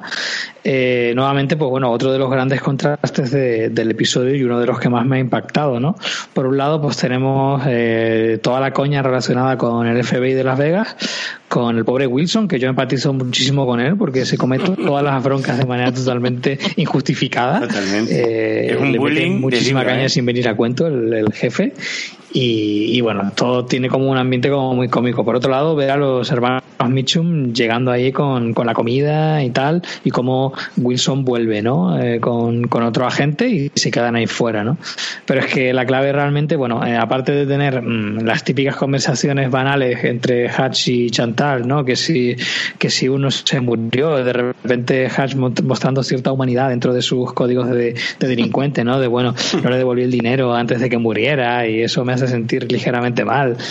Eh, ese tipo de, conversaciones, ¿no? Y bueno, pues Chantal un poco eh, exasperada en general y bueno, porque se ha quedado sin, sin papas que comer, básicamente, es por eso lo que le genera el cabreo. Y, y nada, la clave realmente es cuando de la nada, sin venir a cuento absolutamente, una cosa que me encanta, eh, llega un personaje y, de repente pues genera un conflicto, ¿no? Y, bueno, es a ver un poco quién, quién la tiene más larga, ¿no? Pero bueno, claramente quien la tiene más larga es Chantal, porque le planta cara y le empieza a insultar y a decir de todo. Y, y bueno, pues al final lo que acaba mm, derivando es en un, en un tiroteo que yo creo que es lo último que, que nos podíamos esperar de repente de, de no sé, es que un personaje, yo no sé si queda realmente claro exactamente qué es, pero bueno, eh, aparece ahí y, y, y- los destroza con, con, con su con su Uzi y, y bueno, de una manera muy violenta y, muy chocante, pues de repente desaparecen lo- estos dos personajes mafiosos que bueno, que realmente no han terminado su, su misión e incluso pues se plantea la posibilidad de que de que incluso la camioneta termine explotando, ¿no? Porque empieza a arder al final de la escena y detiran a este hombre, eh, los del FBI, que bueno, cuando termina el tiroteo, ya sí, cuando ya sí se ven con, con fuerzas para salir a la calle, deciden salir y, detenerlo y, y él se, se rinde eh, de manera pacífica después de todo el Cristo que se ha montado, ¿no? Entonces, pues bueno, no sé, una, una escena muy, muy interesante y no sé qué, qué os ha parecido. Hombre, Yago, yo creo que el, que el hombre este el- es un vecino de allí que es de la Asociación Nacional del Rifle y que cree en su derecho de, de tener un arma para defenderse de la reina de Inglaterra si decide invadir Estados Unidos. Y sencillamente lleva además que la lleva en el maletero, que no, no la lleva encima, quiero decir, se va a la parte de atrás, me parece recordar, ¿no? Al maletero. Eh, no, pero sí que la lleva encima porque si te fijas cuando, cuando levanta los brazos eh, tiene el- el- el- la- las típicas estas mm, para, para sujetar las armas que la llevas en, en el Sí. sobaco. Bueno, Pues puede, la- ser, puede ser que lleve que puede ser que aparte lleve pistola, quiero decir, eh, que no, no lo descartaría en un O sea, yo creo que se va al maletero a protegerse, pero no creo que no, lleva, no llega a abrir el maletero, sino se va para protegerse, creo yo, ¿eh? Pero bueno, que es lo de menos, que sí, que, que tiene armas encima y eso lo hace pues ser una persona, pues bueno, eh, no, un americano medio. sí, y luego asociación del rifle. Bueno, es un, En- es un en contable los de créditos lo ponen como eh, contable polaco. Claro, claro. Es que es de, de la empresa de contables Zawaski. Claro. Es verdad, Y- verdad, verdad. Y, y es totalmente como. contable, sí. A mí me parece, el- la- me, me encanta la escena como el manual perfecto de cómo la violencia engendra violencia. Porque vamos, empieza porque el tío les pide, no de muy buenos modos, que se le quiten de delante, los otros le responden peor, él dice, bueno, a mover el coche, y entonces le empieza a tirar con el coche, la otra le responde con un disparo, eh, o sea, como que todo va, una, una especie de espiral perfecta. Y, y lo más gracioso es luego que está bajo la mirada de los del FBI y de los mafiosos que están también por ahí flipando absolutamente la escena, flipando que dice bueno es que la gente es que tiene mucho estrés que la gente está muy estresada. Sí, pero dice, pero ¿qué, ¿qué barrio es este? Dice, no, es que la gente tiene mucho estrés. Y además previamente le dice, guárdate la pistola, por si acaso. Sí, sí, cuando ven que, que aparece el FBI dice, guárdate la pistola. Sí, sí. Qué, qué, qué humorísticos son los Michun, ¿eh? O sea, qué dos personajes más magníficos, Sí. más, más entrañables, dan ganas de adoptarlo, traérselo a casa, o sea... son geniales, tío. Yo Sí, yo tenía pena de que no volvieran a salir y fíjate, parece que vamos a terminar la temporada con, con los Michu. Sí, sí, sí. También todos allí. O sea, la verdad que son fantásticos los dos, ¿eh? A mí me gustan mucho ambos, Belushi y Nepper. Sí, sí, es que son dos personajes muy de Twin Peaks, quiero decir, son o sea, unos mafiosos muy sui generis, con un corazón de oro, como dice Cooper. que, que además, da- daos cuenta que, o sea, que esta, sí es verdad que, que Daggy le ha conseguido, bueno, quien ellos creen que, que es Daggy, ¿no? Eh, le ha conseguido 30 millones de dólares, lo que tú quieras, pero se están gastando un dinero ahí en este hombre, en llevarlo a Twin Peaks. O sea, que, que de verdad es que son buena gente, o sea, le están tan agradecidos que le da igual gastarse el dinero en eso. Que lo quieren, sí, sí. Sí, se, sí. Han, se han enamorado de él como casi todo el mundo, ¿no? Que se enamora todo el mundo de Cooper. Pero a mí una cosa que me llama mucho la atención es que el, el ataque de este contable polaco es como súper gratuito porque eh, los, eh, los agentes del FBI están aparcados en, el- en- la misma zona de, de- de la carretera y no les dicen nada, sino es como que va como directo a ellos, es como una persona que está, está buscando como el conflicto, ¿no? Es como muy, no sé, me, me, me hace mucha mucha gracia el, la situación, ¿no? Y por otro lado, eh, un, nuevo ejemplo más de, de cómo lo, lo más cotidiano puede verse eh, convertido en lo más sangriento y en lo más eh, controvertido, ¿no? En el cine de, de- de Lynch. Y este es un ejemplo más, ¿no? De cómo una, una situación totalmente banal se convierte de repente en un tiroteo hiper sangriento, ¿no? Porque además por cómo está rodado es como es especialmente visceral, ¿no? Como, como se carga estos dos, ¿no? Vuelvo a lo que pasa siempre con Chantal y con Hatch, que son unos personajes y su- sus escenas son muy de, de esto de, de, de eso de Reservoir Dogs o de Pulp Fiction. Muy de, eh, de Sí. nuestro amigo, sí. O sea, porque es que Muy Tarantino, ¿no? Sí, sí, muy Tarantino total, porque eso, por- porque esas conversaciones, lo de los chetos, aunque sabemos que lo de los chetos es mm, mm, porque es más y tal, sí, pero que te quiero decir que es todo muy, muy Twin Peaks, pero a la vez muy Tarantino, ¿no? O sea, es como Tarantino rebozado en Twin Peaks, ¿no? Y, y me encanta eso, o sea, la conversación de ellos, como ese enfrentamiento que con el contable este, que además parece que el contable como que es un gilipollas, o sea, un vecino ya está, que lo van a putear, ¿no? Pues nosotros somos más chulos, somos malignos y tal. Y al final les da matarile, o sea, es genial esa cómo se resuelve esa escena. Y sobre todo que eh, en realidad son unos personajes que mueren de ma- manera totalmente casual, eh, sin ningún tipo de explicación. Esto no aporta nada a la trama. El personaje seguramente no aporta nada a la trama. Y son dos personajes que no han cumplido su misión. Entonces, desde el punto de vista narrativo, se podría eh, considerar como un cero a la izquierda. Y sin embargo, a mí me parece muy interesante. Sí, Sí, pero si yo me... Ay, sí. perdona. Nah, No, yo, no. yo me preguntaba eso también, que al final eh, está Chantal y Hatch mm, no han hecho nada. O sea, realmente no han hecho gran cosa. Sí, han matado a Mr. Todd y a Roger, que son los que están ahí un poco ejecutando órdenes de, de Bad Cooper. Pero que si quitas las escenas, mm, para la trama no aportan nada. Pero luego lo que dices tú, realmente es, es entretenido y está bien. Pero sí, sí. Pero a mí, También, me, a mí me parece que en el fondo sí aportan, porque si te das cuenta, es como, o sea, eh, ellos dos son como si Cooper hubiese ejecutado una especie de de un ordenador como un format, ¿vale? Un, for- un formateo el disco duro, eliminar todo lo, lo que le puede vincular tal y cual. Y el último paso es Daggy, bueno, Daggy Cooper, ¿no? Pero no lo consiguen porque Cooper tiene como esa especie de, de cúpula protectora de la logia, ¿no? Que lo protege y que, y que consigue que siquiera el FBI ni los Mitchum tengan que meter mano, sino directamente eh, ellos, o sea, eh, mm, por un problema de tráfico terminan muertos. O sea, es genial, o sea, a mí eso me encanta. Y, me- y le da sentido, o sea, a mí ellos dos, ese- esos personajes para mí tienen sentido por eso, ¿no? Porque mm, son como una especie de demostración de esa mm, de esa cúpula protectora que tiene que tiene Cooper, ¿no? Es decir, han conseguido acabar con todo el mundo menos con él porque no es posible acabar con él. Por lo menos ellos no.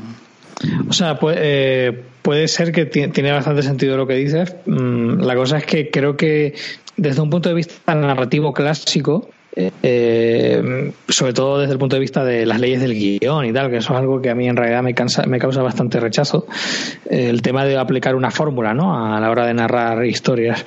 Creo que le han dado demasiado espacio para, para lo que luego hacen. Es decir, un, un profesor de guion clásico te diría, "Mm, estos personajes tienen como demasiada presencia para lo que luego desencadenan, que no desencadenan realmente gran cosa, ¿no?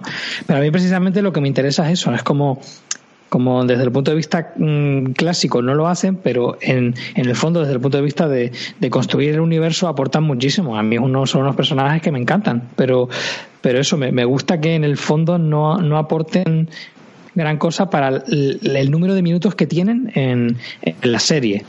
Y bueno, pues si os parece, pasamos ya sí a la última trama de Bueno, este yo, episodio. yo solo mira, Es- diría que hay un plano de medio segundo en el que se ve que efectivamente estaban un poquito delante de sus de su ¿cómo se llama eso? tu su vado. Está un poquito delante del vado, o sea que el tío tenía parte de razón. Tenía derecho a cargárselo, sí, sí. Sí, sí, sí. Y bueno, una vez ya solventado la, la duda sobre por qué han nacido este conflicto, eh, ya pasamos, sí, esta vez a, a la última trama, que es la que tiene que ver con el Roadhouse y con Audrey. Entonces, pues bueno, le cedemos la palabra a Dani Lloret para que nos comente los aspectos más interesantes que, bajo su punto de vista, tiene esta trama. Eh, nada, pues en esta en esta nueva eh, aparición de Audrey, en, un capítulo en este caso vemos como eh, Audrey va al, al bar, al Bang, eh, y, y te- tenemos ahí una especie de... A ver, tenemos una escena extraña. Por una parte vemos como, bueno, aparte de la actuación de Eddie, Eddie Vedder, creo que es quien actúa en este capítulo, eh, vemos como hay un primer momento en el que Audrey junto a su acompañante, que es el doctor, no sabemos quién es. Yo todavía exactamente no sé quién es. Después de este capítulo, con menos todavía. Eh, vemos cómo está brindando con, con él, aunque ya brinda por, por Billy. Y luego ya por fin tenemos una gran escena, que es la escena de Audrey. eh, vemos como la música vuelve a comenzar y en este caso es por fin el tema de Audrey, el famoso tema de Audrey que ya vimos bailar en el doble R y hace muchos años. Y, y nada, y vemos como todo el público se va haciendo hacia un lado y ella se pone a bailar sola. Quiero tener antes de seguir yo la opinión sobre de, de vosotros sobre el baile, sobre la escena del baile, ¿qué os pareció? Pues a mí me hizo ilusión al principio, luego eh, me gustó, pero luego me dio un poco de cosilla. o sea, eh, es difícil de explicar. No es que me diera grima, porque creo que ella en sí está bien, pero lo vi un poco impostado. No sé. A mí me pasó Supongo que adrede. Me pasó justo lo contrario, fíjate, luego te comento. Son- Y bueno, pues eh, fue eso. Luego lo he vuelto a ver el capítulo y me ha gustado bastante más con cada visionado el baile. Pero la primera vez me, me produzco, no, o sea, me produjo no, no rechazo, pero una sensación de extrañeza, como de "Mm, no sé si me está gustando mucho el baile. Yo la escena realmente, a ver, me parece patética, pero no patética en el plan mala, de joder, es que es horrible. O sea, es como todo el mundo se aparta para ver a una mujer que ya no es la chica joven que, que era en su momento, la ve bailando. Ese momento también de gloria que se ve interrumpido por la pelea que aparece de repente, o sea, me dio la sensación también de querer desmitificar un poco esa famosa escena que, que todos conocemos y Ay, eso, es, eso es lo que yo creo que pasa, efectivamente. yo lo que vi ahí, Entonces. Yo lo que vi ahí esto es lo contrario, que dice, yo lo que vi de repente es eh, como que, o sea, como que nos estaban sacando del sueño, o sea, que era un sueño, que era algo que ellos estaban inventando. Y en el momento en que ella se pone a bailar, lo que digo, ah, pues no, pues no es, o sea, no están en el Roadhouse, Sí. están en un sueño, en una soñación. Sí, Eduardo, yo, yo en eso también estoy de acuerdo, pero porque de hecho eh, tuve dos impactos, que el primero fue verla aparecer en el Roadhouse y el segundo fue la escena final. Pero yo me refiero ya el aspecto que me dio eh, a la vista. O sea, el, el ver a, a la actriz haciendo de Audrey con 18 años bailar esa canción me produjo unas sensaciones que no pensé que me iban a producir, que tampoco eran negativas negativas, pero es un poco lo que ha dicho Dani, es un patetismo sin ser malo, es un poco de... "Mm". Pero creo que está buscado para con ese objetivo, que es el de Sí, sí, totalmente. desmitificar, eh, no sé si a la- no al personaje, pero bueno, eh, quitarnos igual la nostalgia de la cabeza, no sé. Eh, me gusta mu- mucho esa idea de desmitificar por el tema de, de no caer en lo fácil de la nostalgia, pero me da la impresión de cómo, de por cómo está realizada la escena que no va tanto por ahí, sino por por eh, el de, la actriz de, de Audrey. Eh, sin entrar a juzgar cuál es el motivo, lo que sí que me da la sensación es que eh, la actual actriz de Audrey no es eh, no luce en plano en plano general bailando. Entonces lo que han hecho es fragmentar bastante, llama bastante la atención lo fragmentado que está el, montaje y, si os fijáis la mayoría de planos son de cintura para arriba. Entonces creo que han intentado eh, disimular porque por algún motivo no funcionaba en plano general. Si recordamos el plano del, del doble R eh, de la primera temporada, creo que era, o sí creo que era la primera, era un, un picado desde arriba y se veía en plano general como ella bailaba y se veía perfectamente, ¿no? Entonces, en este caso a mí me da más la sensación de que eso, de que, de que han intentado pues que quede lo mejor posible y al igual que ocurre con las escenas musicales, eh, con las escenas, con esta escena de baile, a mí me da la impresión de que bien sea porque no queda bien o porque David Lynch no sabe muy bien qué hacer con la cámara, lo cierto es que al final a mí nunca me termina de convencer todo lo que ocurre en, en el Roadhouse.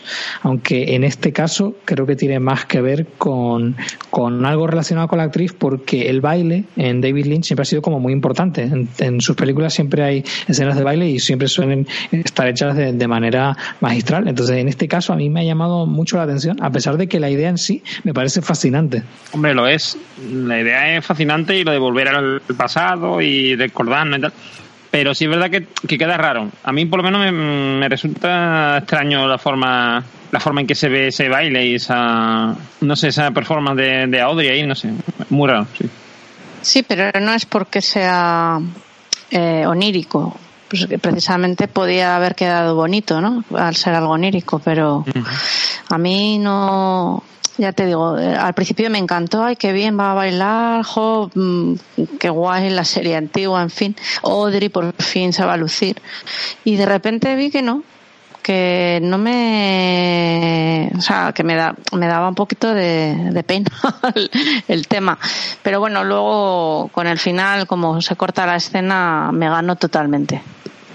Yo quizá yo quizá cuando ella pone cara rara y dice el baile de Audrey Hall no sé qué yo en ese momento quizá hubiese empezado a deformar ya la, la escena y hubiese hecho o sea no lo hubiese dejado bailar sino sencillamente hubiese hecho que sucediera algo en el o bien que se deformara el, el Roadhouse o, o bien que directamente se despertara como bueno se despertara o se viera esa escena que se ve ya en una especie de habitación blanca o algo así que no sabemos lo que es tampoco si es una habitación blanca si es su si es mm, su imaginación o qué lo que es. Para ver, con todo lo que hemos estado hablando últimamente de- del psiquiátrico y demás, joder, la habitación, ese blanco, tiene toda la pinta de poder ser un psiquiátrico tranquilamente. pero es un blanco demasiado blanco quiero decir es como es como una ma- nave espacial, tío. sí o como o como la el, el- esto de Matrix no donde aprenden donde donde, hacen- donde practican y eso es ese blanco nuclear no Sí, no sé, es eso, es... y ese espejo que parece que está colgando en ninguna parte no sé es como todo muy muy extraño no es como si estuviera dentro de un hospital o un sitio raro. A mí lo que me mosquea es que tenga un espejo delante del careto. O sea eh, se despierta y tienes un espejo en la cara. Sí, y, y donde Es- eh, es y además Aparte, donde está colgado ese espejo quiero decir que Claro. no parece que, está- que hay una pared sino parece como que si estuviera ahí mm, flotando o, o eso o parece como mm, como un lugar irreal no como que no es de verdad Y luego también, a ver, vamos a, por favor, mi, mi palabra favorita. coherencia No tiene Ahí estamos. No tiene. Si es un psiquiátrico de verdad, yo no dejaría en una habitación con una persona con problemas mentales un cristal. Ya, eso pensé yo, pero luego pensé, en las cárceles tampoco hay espejos y Cooper se mira en uno, ¿no? Entonces, pues son a lo mejor una licencia que se permiten. Verdad. No sé. Yo, eh, la verdad que toda la historia de Audrey, desde el principio, a mí me tiene totalmente impactada. Y ya este último capítulo ha sido como, ¿eh? O sea, mm, shock total. A mí me encanta. Y sí creo que ha estado soñando, que todo lo que hemos visto eh, suyo y quizá alguna de las escenas del Roadhouse también sean parte de sus sueños porque bueno, pues menciona a personajes que luego hemos visto que otros personajes mencionan. Pero yo no sé si hay gente que dice que está secuestrada en la logia, en la logia negra. Lo cual a mí, bueno, pues no me parece mal porque por teorías que no sean, ¿no? Pero un sitio tan blanco y con esa luz y con un espejo no me cuadra que sea la, la logia negra ni la logia blanca, o sea, no. Y luego ella físicamente eh, está sin maquillar, está sin Mm. peinar, que por cierto a mí me ha parecido que está bastante más guapa que maquillada y peinada, se le ve más joven incluso. Eh, a mí me, me da mucho que pensar dónde está, la verdad. Yo no sé si va- vamos a volver a ver a Audrey. Realmente creo que igual nos la juegan en ese aspecto. Espero que sí, que le den, igual que están dando finales, no digo felices, pero bueno, pues por ejemplo, pues no, pues Lady Leño tenía que morir, ha muerto, pero ha muerto con un escenón. Eddie y Norma, pues eh, en teoría están juntos y nadie se ha despedido, entre comillas, con una gran escena y tal. Pues espero que Audrey no nos la dejen así. Yo, sería- yo solo te diría que ella no se, sabemos que ella no se ha quedado muy contenta con el, su aparición en la tercera temporada, ¿no? Sí, se decía que era por el cantidad, por la cantidad de escenas. Entonces, claro, si solo rodó la escena de Charlie en la habitación aquella y solo ha rodado el Roadhouse y alguna otra, pues si solo ha rodado tres, cuatro escenas, pues ella que pensaba que iba a ser la gran protagonista de la serie junto con Cooper, pues es lógico. Pero yo sí que creo que puede ser que volvamos a verla.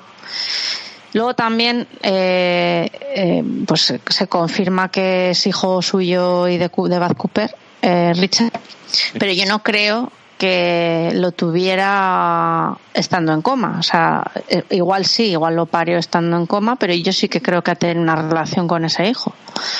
Entonces, si está en un psiquiátrico, ¿por qué está en un psiquiátrico? Si está en un hospital, ¿por qué? O sea, es que realmente es una trama que como la dejen sin cerrar, a mí, a mí desde luego me encierran como a ella también, ¿eh? Pues bueno, eh, si llegamos ya al final del análisis de este episodio, creo que en este caso, teniendo en cuenta que ya solo queda una semana más de emisión, aunque quedan dos capítulos, pero que van, van a ser emitidos de manera consecutiva el mismo día, pues creo que lo que podríamos proponer es que creemos que falta en, en la serie y que realmente eh, se va a mostrar, no sé, jugar un poco a, a ser adivinos. Que, ¿Por dónde queréis empezar? Bueno, pues yo diría que un lugar al que, que espero que vuelvan y creo que tienen que volver y, y que hay una situación muy interesante sería en la cárcel de la comisaría de Twin Peaks. Ahí, evidentemente, eh, ya dije la última temporada, en la última semana, que a lo mejor incluso puede haber algún personaje más para completar, que todavía hay celda libre, me parece. Como Sara, ¿no? Por ejemplo. Como Sara, por ejemplo, sería mi candidata número uno. Sí, Sí, yo, yo- la verdad es que espero que cuenten cositas de, de Sarah Palmer, porque, porque la verdad es que bueno, nos dejaron ahí de repente con dejaron el personaje por todo lo alto y yo quiero saber más de ese personaje. Yo la verdad es que estoy bastante confiado con, con este final de, de serie seguramente. Porque realmente Lynch también está mostrando mucha capacidad de cerrar tramas en muy poco tiempo. Entonces realmente dos capítulos es bastante tiempo. Entonces lo digo por, por la sensación esa de que se nos van a quedar muchas cosas abiertas. Eso seguro que algo se queda sin saber, pero vamos, eso lo sabemos todos. Pero sí que tengo, por lo menos siento cierta tranquilidad al ver que ha habido muchos, muchas tramas que en muy poco tiempo han quedado bastante cerradas y de pensar que hay dos horas de aquí en adelante, yo creo que sí que vamos a tener tiempo para Sarah Palmer, para Audrey, para Diane, para, para todo. Claro, es que al final dos horas es como una película larguita, o sea, que sí que puede ser perfectamente. Hay tiempo, hay tiempo. Sobre todo viendo cómo ha resuelto el tema este de Las Vegas, de venga, hay que despertar a Cooper, se tiene que despedir de su mujer, de su hijo, de no sé qué, o sea, está, está bien hecho. 10 minutos, ha tardado 10 minutos en eso. Claro. O sea, Y muy bien resuelto, o sea, que no te quedas como diciendo, pues vaya, ¿no? O sea, es como... en, esa parte estoy tranquilo. Sí, yo creo que sí que veremos la oficina del sheriff, creo que volveremos a la casa de Sarah Palmer, seguro. Y, y luego también supongo que tendrán que volver al tronco este Jack Palace Rabbit donde encontraron a Naido porque había una segunda fecha en el papel de Briggs. Pero sobre todo a mí lo que me gustaría que se cerrara o por lo menos nos explicaran algo es sobre qué es la caja de cristal, qué es lo que pretendían eh, coger ahí, si era para atrapar a, a Cooper o si era para atrapar a, a Madre o, o a quien quiera que sea. Y luego quién es, sé que no nos lo van a explicar, pero bueno, quién es ese personaje que tiene Cooper en, en el naipe. Y ya puestos, que eso sí que no creo que nos lo digan, quién es la niña que se traga el bicho en el capítulo 8. Ostras, Me encantaría saberlo, me encantaría, pero creo que eso no nos lo van a decir. Que eso, que eso, creo que eso era más simbólico que otra cosa. Sí, yo en ese caso particular es que no creo que sea necesario, que lo, o sea, que puede quedar como esto que nos nombraron que pasó a alguien, pero no tiene por qué tener trascendencia luego para la... O sea, que si no lo tiene, no tiene un problema. Yo sí que creo que tenemos ahí tres nombres, que son Bill, Linda y Judy, que digo yo, Ah, que claro. nos contarán de, lo, de alguno de los tres o de los tres, ¿no? Sí, tiene que aparecer la tan linda, ¿no? Porque además se tiene que cumplir lo que dijo lo- el gigante, 4-3-0, Richard y Linda, por Dios. ¿Qué pasa con Richard y Linda? Claro, claro. Sí, sí. Y Billy, yo creo que a Billy sí que le llegaremos a ver. Y a Linda también. A Judy ya lo, lo pongo más en duda. Yo creo que Judy no la vamos a ver. Si es, si es alguien, yo aposté por Laura Palmer, pero si no es Laura, no creo que la saquen. Yo lo que quiero que llegue de una vez por todas es la aparición de Desmond. todo el mundo estamos, sobre todo la gente que estamos en los y púrpura, estamos deseando que Desmond aparezca y yo creo que va a aparecer en esto, en este último capítulo. Tocando eh, Wicked Game, ¿no? O alguna de Sí, esas sí, sí. en el Roadhouse. Pues a mí me encantaría que apareciera. Y ahora, en serio, me encantaría que supiéramos algo del pobre Chet Desmond, que no sabemos nada. Bueno. Yo espero que lo mencionen, por lo menos. Y lo- hay otro lugar que, que también tendría que pasar algo, que sería el hotel, con el famoso... El Con hotel ese con un zumbido, con ese zumbido. zumbido, que además eh, James estuvo también en- por las calderas y también lo escuchó. Claro. Y que es el zumbido que se oyó cuando despertó Cooper ahora. Mm. Y luego también estaría bien saber si le ha pasado algo a Becky, por ejemplo, claro. si Steven ha conseguido, la ha matado o no la ha matado, si Steven se ha suicidado o no. Y lo más importante de todo es saber quién es la niña que estaba vomitando y qué le pasaba. Eso es lo que Igual- más incertidumbre me causa. Igual era Judy, ella, sí. Vamos, mira, a ver. Como al final, como se juega con pasado presente, lo mismo en un viaje temporal. Pues a lo mejor. Y a, y a la Yonki de enfrente de, de esta de, de Jade me parece que es así que no... One One Nine. Ay, es verdad. Claro, One One Madre Nine. mía. Cuántas cositas. Y bueno, y luego también estaría bien saber si, si la historia de Shelley con Red, con Baltasar Getty, tiene futuro, por ejemplo. Y todo el tema de la moneda, si eso lleva a algo. Claro. O si fue por despistar. La verdad es que hay muchas cosas, ¿eh? Ya se puede Muchas, apañar. Perdona, lo de la Lynch, moneda. Lo de la moneda me he perdido. ¿Qué era lo de la moneda? ¿Qué era lo de la moneda? Lo de que, Sí. ¿Eh? que, la, lanz- que la lanzaba al aire y se quedaba quieta Ah. y de repente la tenía Richard en la boca y Sí, sí, sí. Verdad, verdad. Sí, aunque realmente pensándolo quizá es una escena para sacar de quicio a Richard, sin más, ¿no? Y que se ponga loco y entonces atropelle al niño y entonces vayan ocurriendo toda esa serie de, de situaciones por las que tiene que huir y finalmente dar el chupinazo del, del San Fermín. Es que al final Bueno, Twin bueno. Peaks no dejan de ser eh, cosas eh, mm, que transcurren en una realidad pues distinta a la nuestra, ¿no? Entonces ocurren cosas que nosotros no le vemos explicación, pero que forman parte de este universo y, y a mí me decepcionaría que fuesen punto por punto explicándolo todo, ¿no? y Claro. vamos, dudo muchísimo que vaya a ocurrir eso. Hombre, yo creo que Red quizá puede tener relación con la hermandad esta rara del señor Calvo de los pulsos, ¿no? ¿Sabes lo que quiero decir? Como está Sí. este hombre por en medio, Richard y tal, Estaba a rechar, sí. probablemente haga- vaya la cosa por ahí. Eh, hombre, Red era el traficante, era el que traía la droga esta tan potente que estaba matando a tanta gente. Entonces, Claro, puede ser, pero puede ser que, que el hombre este, el señor Calvo este, el mafioso Calvo, vamos a decirlo así. Bueno, más, Renzo, más que, sí.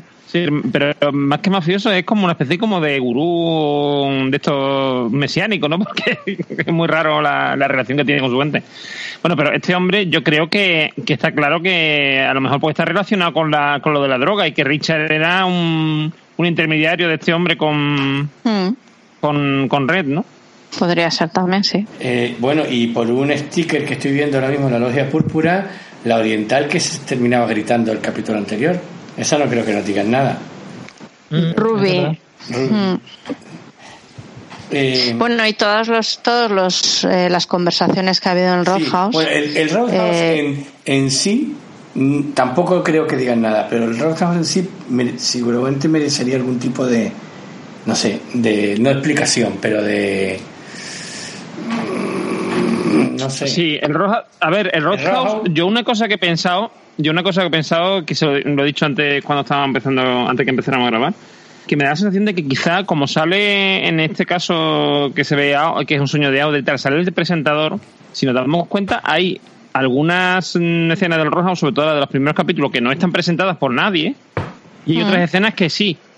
Y, que pero a lo mejor las que están presentadas no son la realidad, son las que se han- las que estaba soñando Audrey, y las que no están presentadas son las de verdad, las del Roadhouse de verdad. Pero, por ejemplo, eh, cuando a James le dan la paliza en la semana pasada, cuando Green Lantern le mete el chuscazo a, a Chuck, ahí sí está el presentador haciendo lo de ZZ Top. Pero antes, y- y creo que se corta la escena, o sea, mm, hay una escena entre medio y después se ve No, que es la llegan, misma ¿no? escena. En la misma es escena, vale, vale. escena, Sí, es la misma escena. Pero algo raro pasa con, con el Roadhouse, seguro, Sí.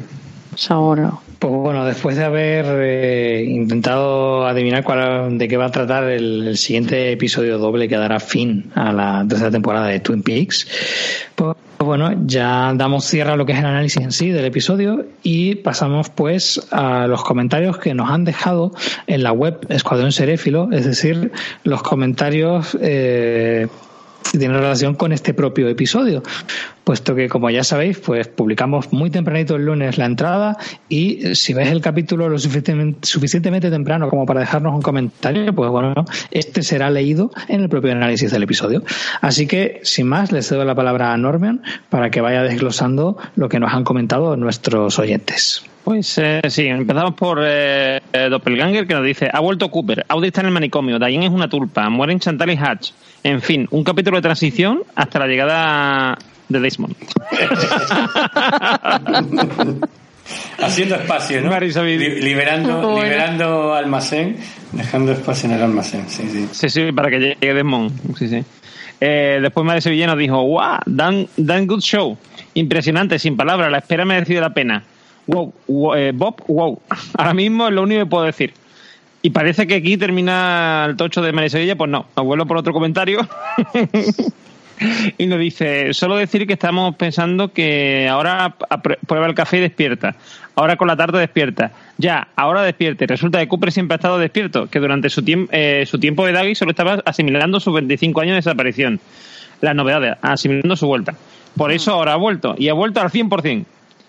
Eh, si esto fuera fanservice, eh, si esto es fanservice, dice, sí, no, perdón, repito, sí, esto es fanservice, pero nos ha servido para esperar 16 semanas para darnos cuenta, para darnos a nuestro Cooper y la espera, ha merecido la pena. Deseando escucharos, esta semana vamos a, a escuchar seguro un podcast tan grande como el capítulo a analizar. Yo estoy lista, os espero. Eh, Dani Tignado nos dice que un saludo de Chile, que eh, ha escuchado varios podcasts, incluso algunos de Estados Unidos, pero que Twin Peaks, los archivos de Dante Cooper, no tiene competencia. Muchas gracias. Toma ya. Son bonitos, Toma eh, ya. son muy bonitos. Gracias. Sí, Gracias. la profundidad de nuestro análisis parecen que me, le parecen siempre muy interesantes y que la diversidad de puntos de vista lo hace muy completo. Que eh, siempre nos ha querido escribir un comentario, pero que se ha decidido hoy, eh, cuando ha terminado de ver el capítulo, dice que lo ve cada mañana el lunes a través de Netflix. Envidia que lo ponga en Netflix ahí. Sí, sí, sí, sí, la verdad que sí. Porque fue un episodio redondo, fue muy emocionante para, para él. Que el despertar. Para ella, ella. Ella, ¿eh? Ella, Daniela. Daniela. Ay, perdón, perdón. Sí, sí, perdón. Para ella, para ella. Perdona, Daniela. el despertar de Cooper le gustó mucho. Los momentos en que se escucharon los que son para ella los temas musicales más icónicos de la serie, como el tema de Twin Peaks y el tema de Audrey, le emocionaron hasta las lágrimas y fue muy bonito. Y que mm, no sabe por qué se le había olvidado que faltaba que actuara eh, Eddie Vedder pero cuando presentaron con su nombre completo se quedó como en blanco y al escucharlo cantar su canción sintió nuevamente toda esa emoción que siempre le ha permitido el escucharlo interpretar. Y eh, que nos dice que, que para que para él ya él, él es lo mejor y que así como lo somos nosotros, que qué bonito lo de que esto no es lo que nos está diciendo Daniela, Mm. que están en el podio de los mejores podcasts españoles que escucho. Espero que continúen con las- cuando la serie concluya. Se despide su fiel seguidora Daniela Tin- Tiznado. Qué bonito Daniela, nos ha llegado al alma, ¿eh? a mí yo estoy emocionado, en serio, ¿eh? Sí, que por cierto, eh, no hemos hablado nada de Eddie Vedder y yo creo que, eh, bueno, la canción ya la conocía porque la, la presentó él en directo en un concierto, dijo que era la que iba a tocar para Twin Peaks y tiene la letra bastante que ver con el renacer de Cooper, ¿no? El despertar. Por eso yo más o menos intuía cuándo iba a salir. Pero creo que ha quedado un poquito eclipsado por la aparición de- del baile de Audrey.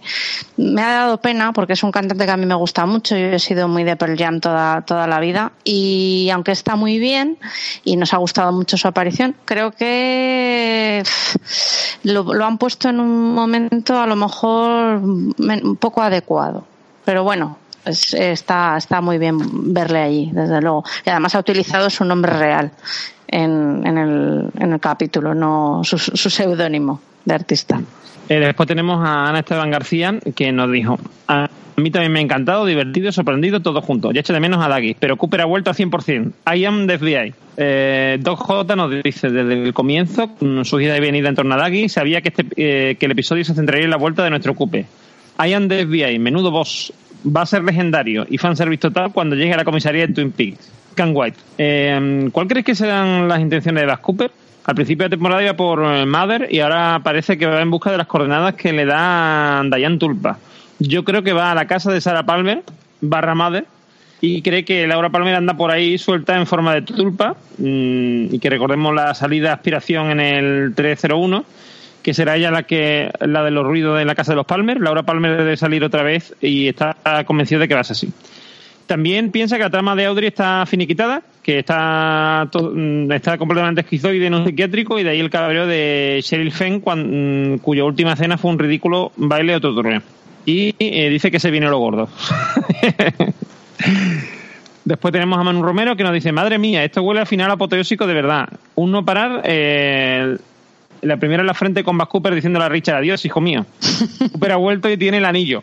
Mientras suena Twin Peaks 10, eh, theme. Diane nos confirma lo que ya pensamos, que fue violada por Bas Cooper. También Audrey está en coma eh, o en un centro. Un 100 sobre 10 de puntuación. Y eh, Manu Romero vuelve a comentar y dice la pista de American Girl de, eh, la pista de American Girl David Lynch remix que suena cuando Diane va por el pasillo ya delata que algo maloso porque esa fue la primera canción de Bas Cooper en la serie. Eh, Manu Romero vuelve a comentar y dice la semana pasada flipé tanto que se me pasó. Si es que no se puede decir más alto ni más claro. David Lynch y Frost son dioses. ¿Qué pasa de capitulazo? Por Dios. Ro- eh, roller coaster de emociones increíbles. Esto está comentando del, del anterior. Del del 15, ¿no? anterior, sí. Eso es. Y eh, de emociones increíbles que te llevan por. por- eh, y, te- y que te llegan por los personajes de Twin Peaks, sus guiones. Están también hechos que los personajes ya son como de la familia. Entonces, por fin, después de 25 años, juntos para siempre. Y lloras como una perra. ¿Vale? Dileño, que está muy malita y es como la, eh, y como en la vida real se muere. Y tú te mueres con ella de pena. Vuelves a llorar cuando la luz de esa cabaña se apaga para siempre. Luego te contrasto con una escena que flipas en la Convenience Store te saco a Bowie en forma de cafetería italiana escupiendo números de coordenadas con vapor. En fin, un espectáculo. Y para terminar, eh, y para terminar lo de la, lo de la- lo de la chica asiática del Roadhouse, que ejecutan los dos los mismos, que ejecutan lo mismo los dos. ¿Cómo? Es que es muy fuerte. Y nos quedan tres horas. Madre mía. Eh, bueno, que ya son dos lo que nos quedan, pero bueno. Eh, Noel eh, Malogly dice: ¿Con qué genialidad nos han traído el despertar de Coop? ¿Qué, qué, Ha sido como cuando era niño y aparece el héroe por primera vez enfundado en su traje de superhéroe. Qué emoción. Me ha hecho sentir eh, cuando Cooper toma el control y el protagonismo de la escena. Simplemente perfecto. Y Naomi en sus escenas está de 10. Resaltar el, el cómo Bad Cooper se quiere aferrar a este mundo y no volver a la logia, sacrificando a su hijo Richard. Y ese final con Audrey mirando el espejo también me recordó a la escena de Cooper y su doppel o Tulpak que diría mi querida Tammy. Finalmente, en la parte negativa, comentar que no sé por qué han rodado tan cutre cuando eh, Diane se desintegra en la logia rasgando su cara y el humo negro. ¿Por qué esa afirmación tan cutre de hace más de 40 años? Preparémonos para el delirio final.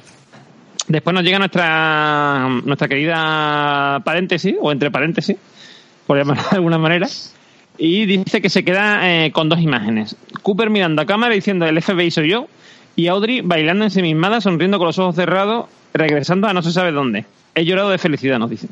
Que si 30 años de, España, de espera han valido la pena.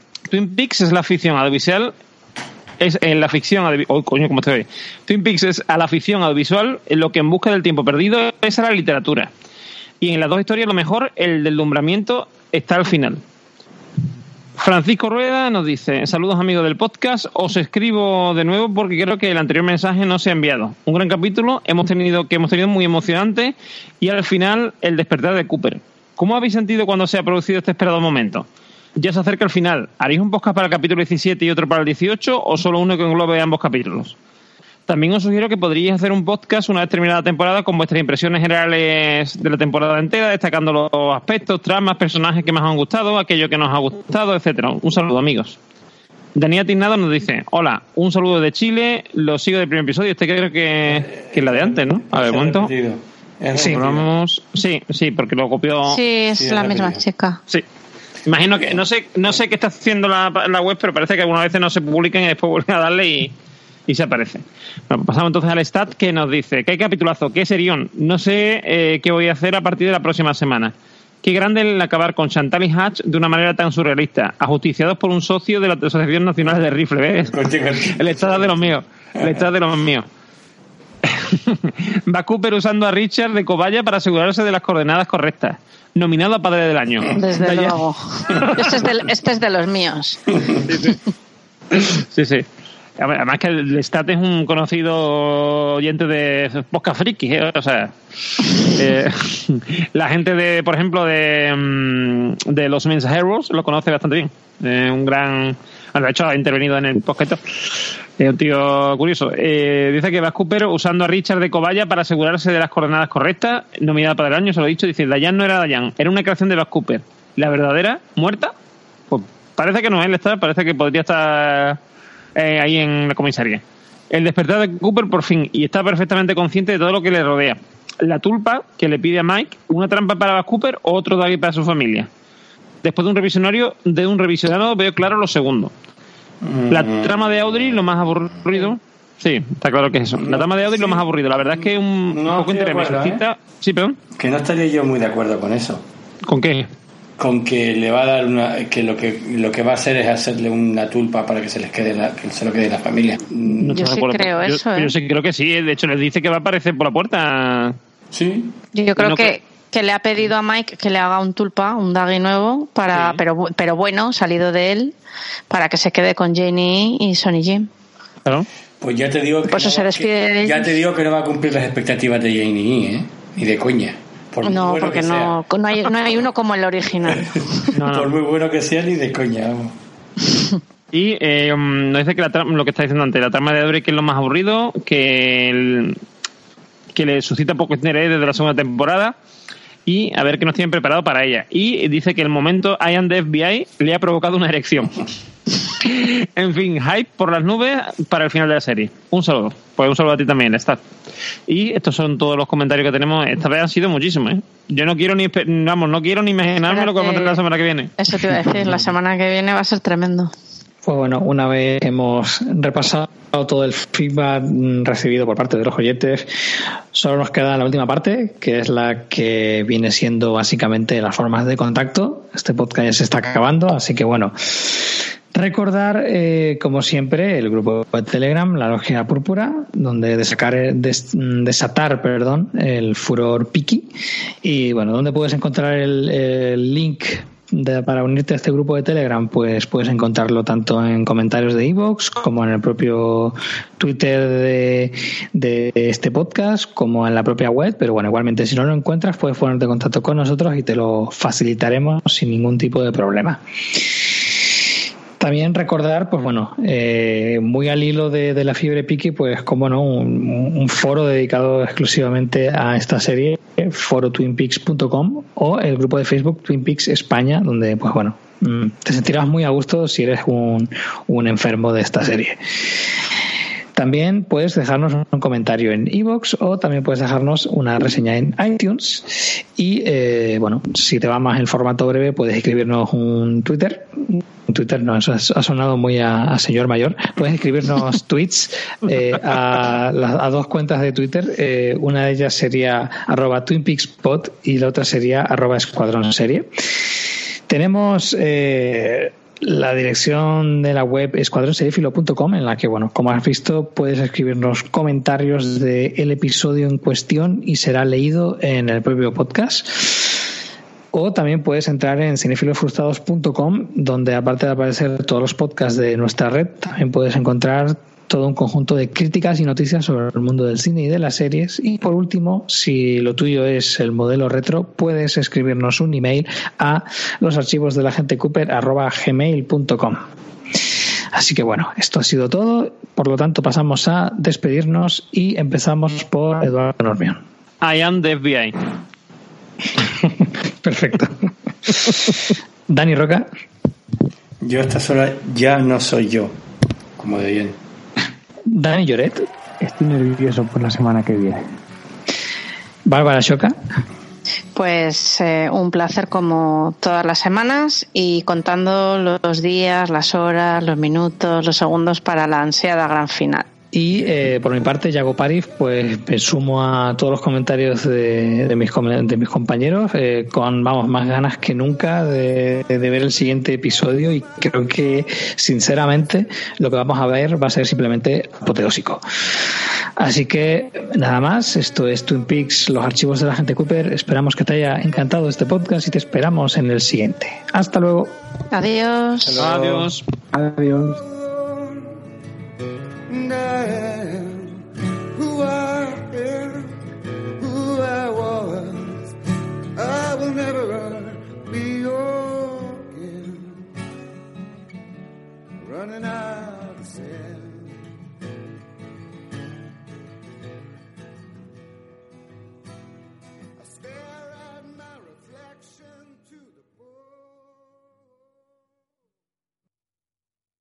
Los archivos de la gente Cooper, tu podcast sobre Twin Peaks.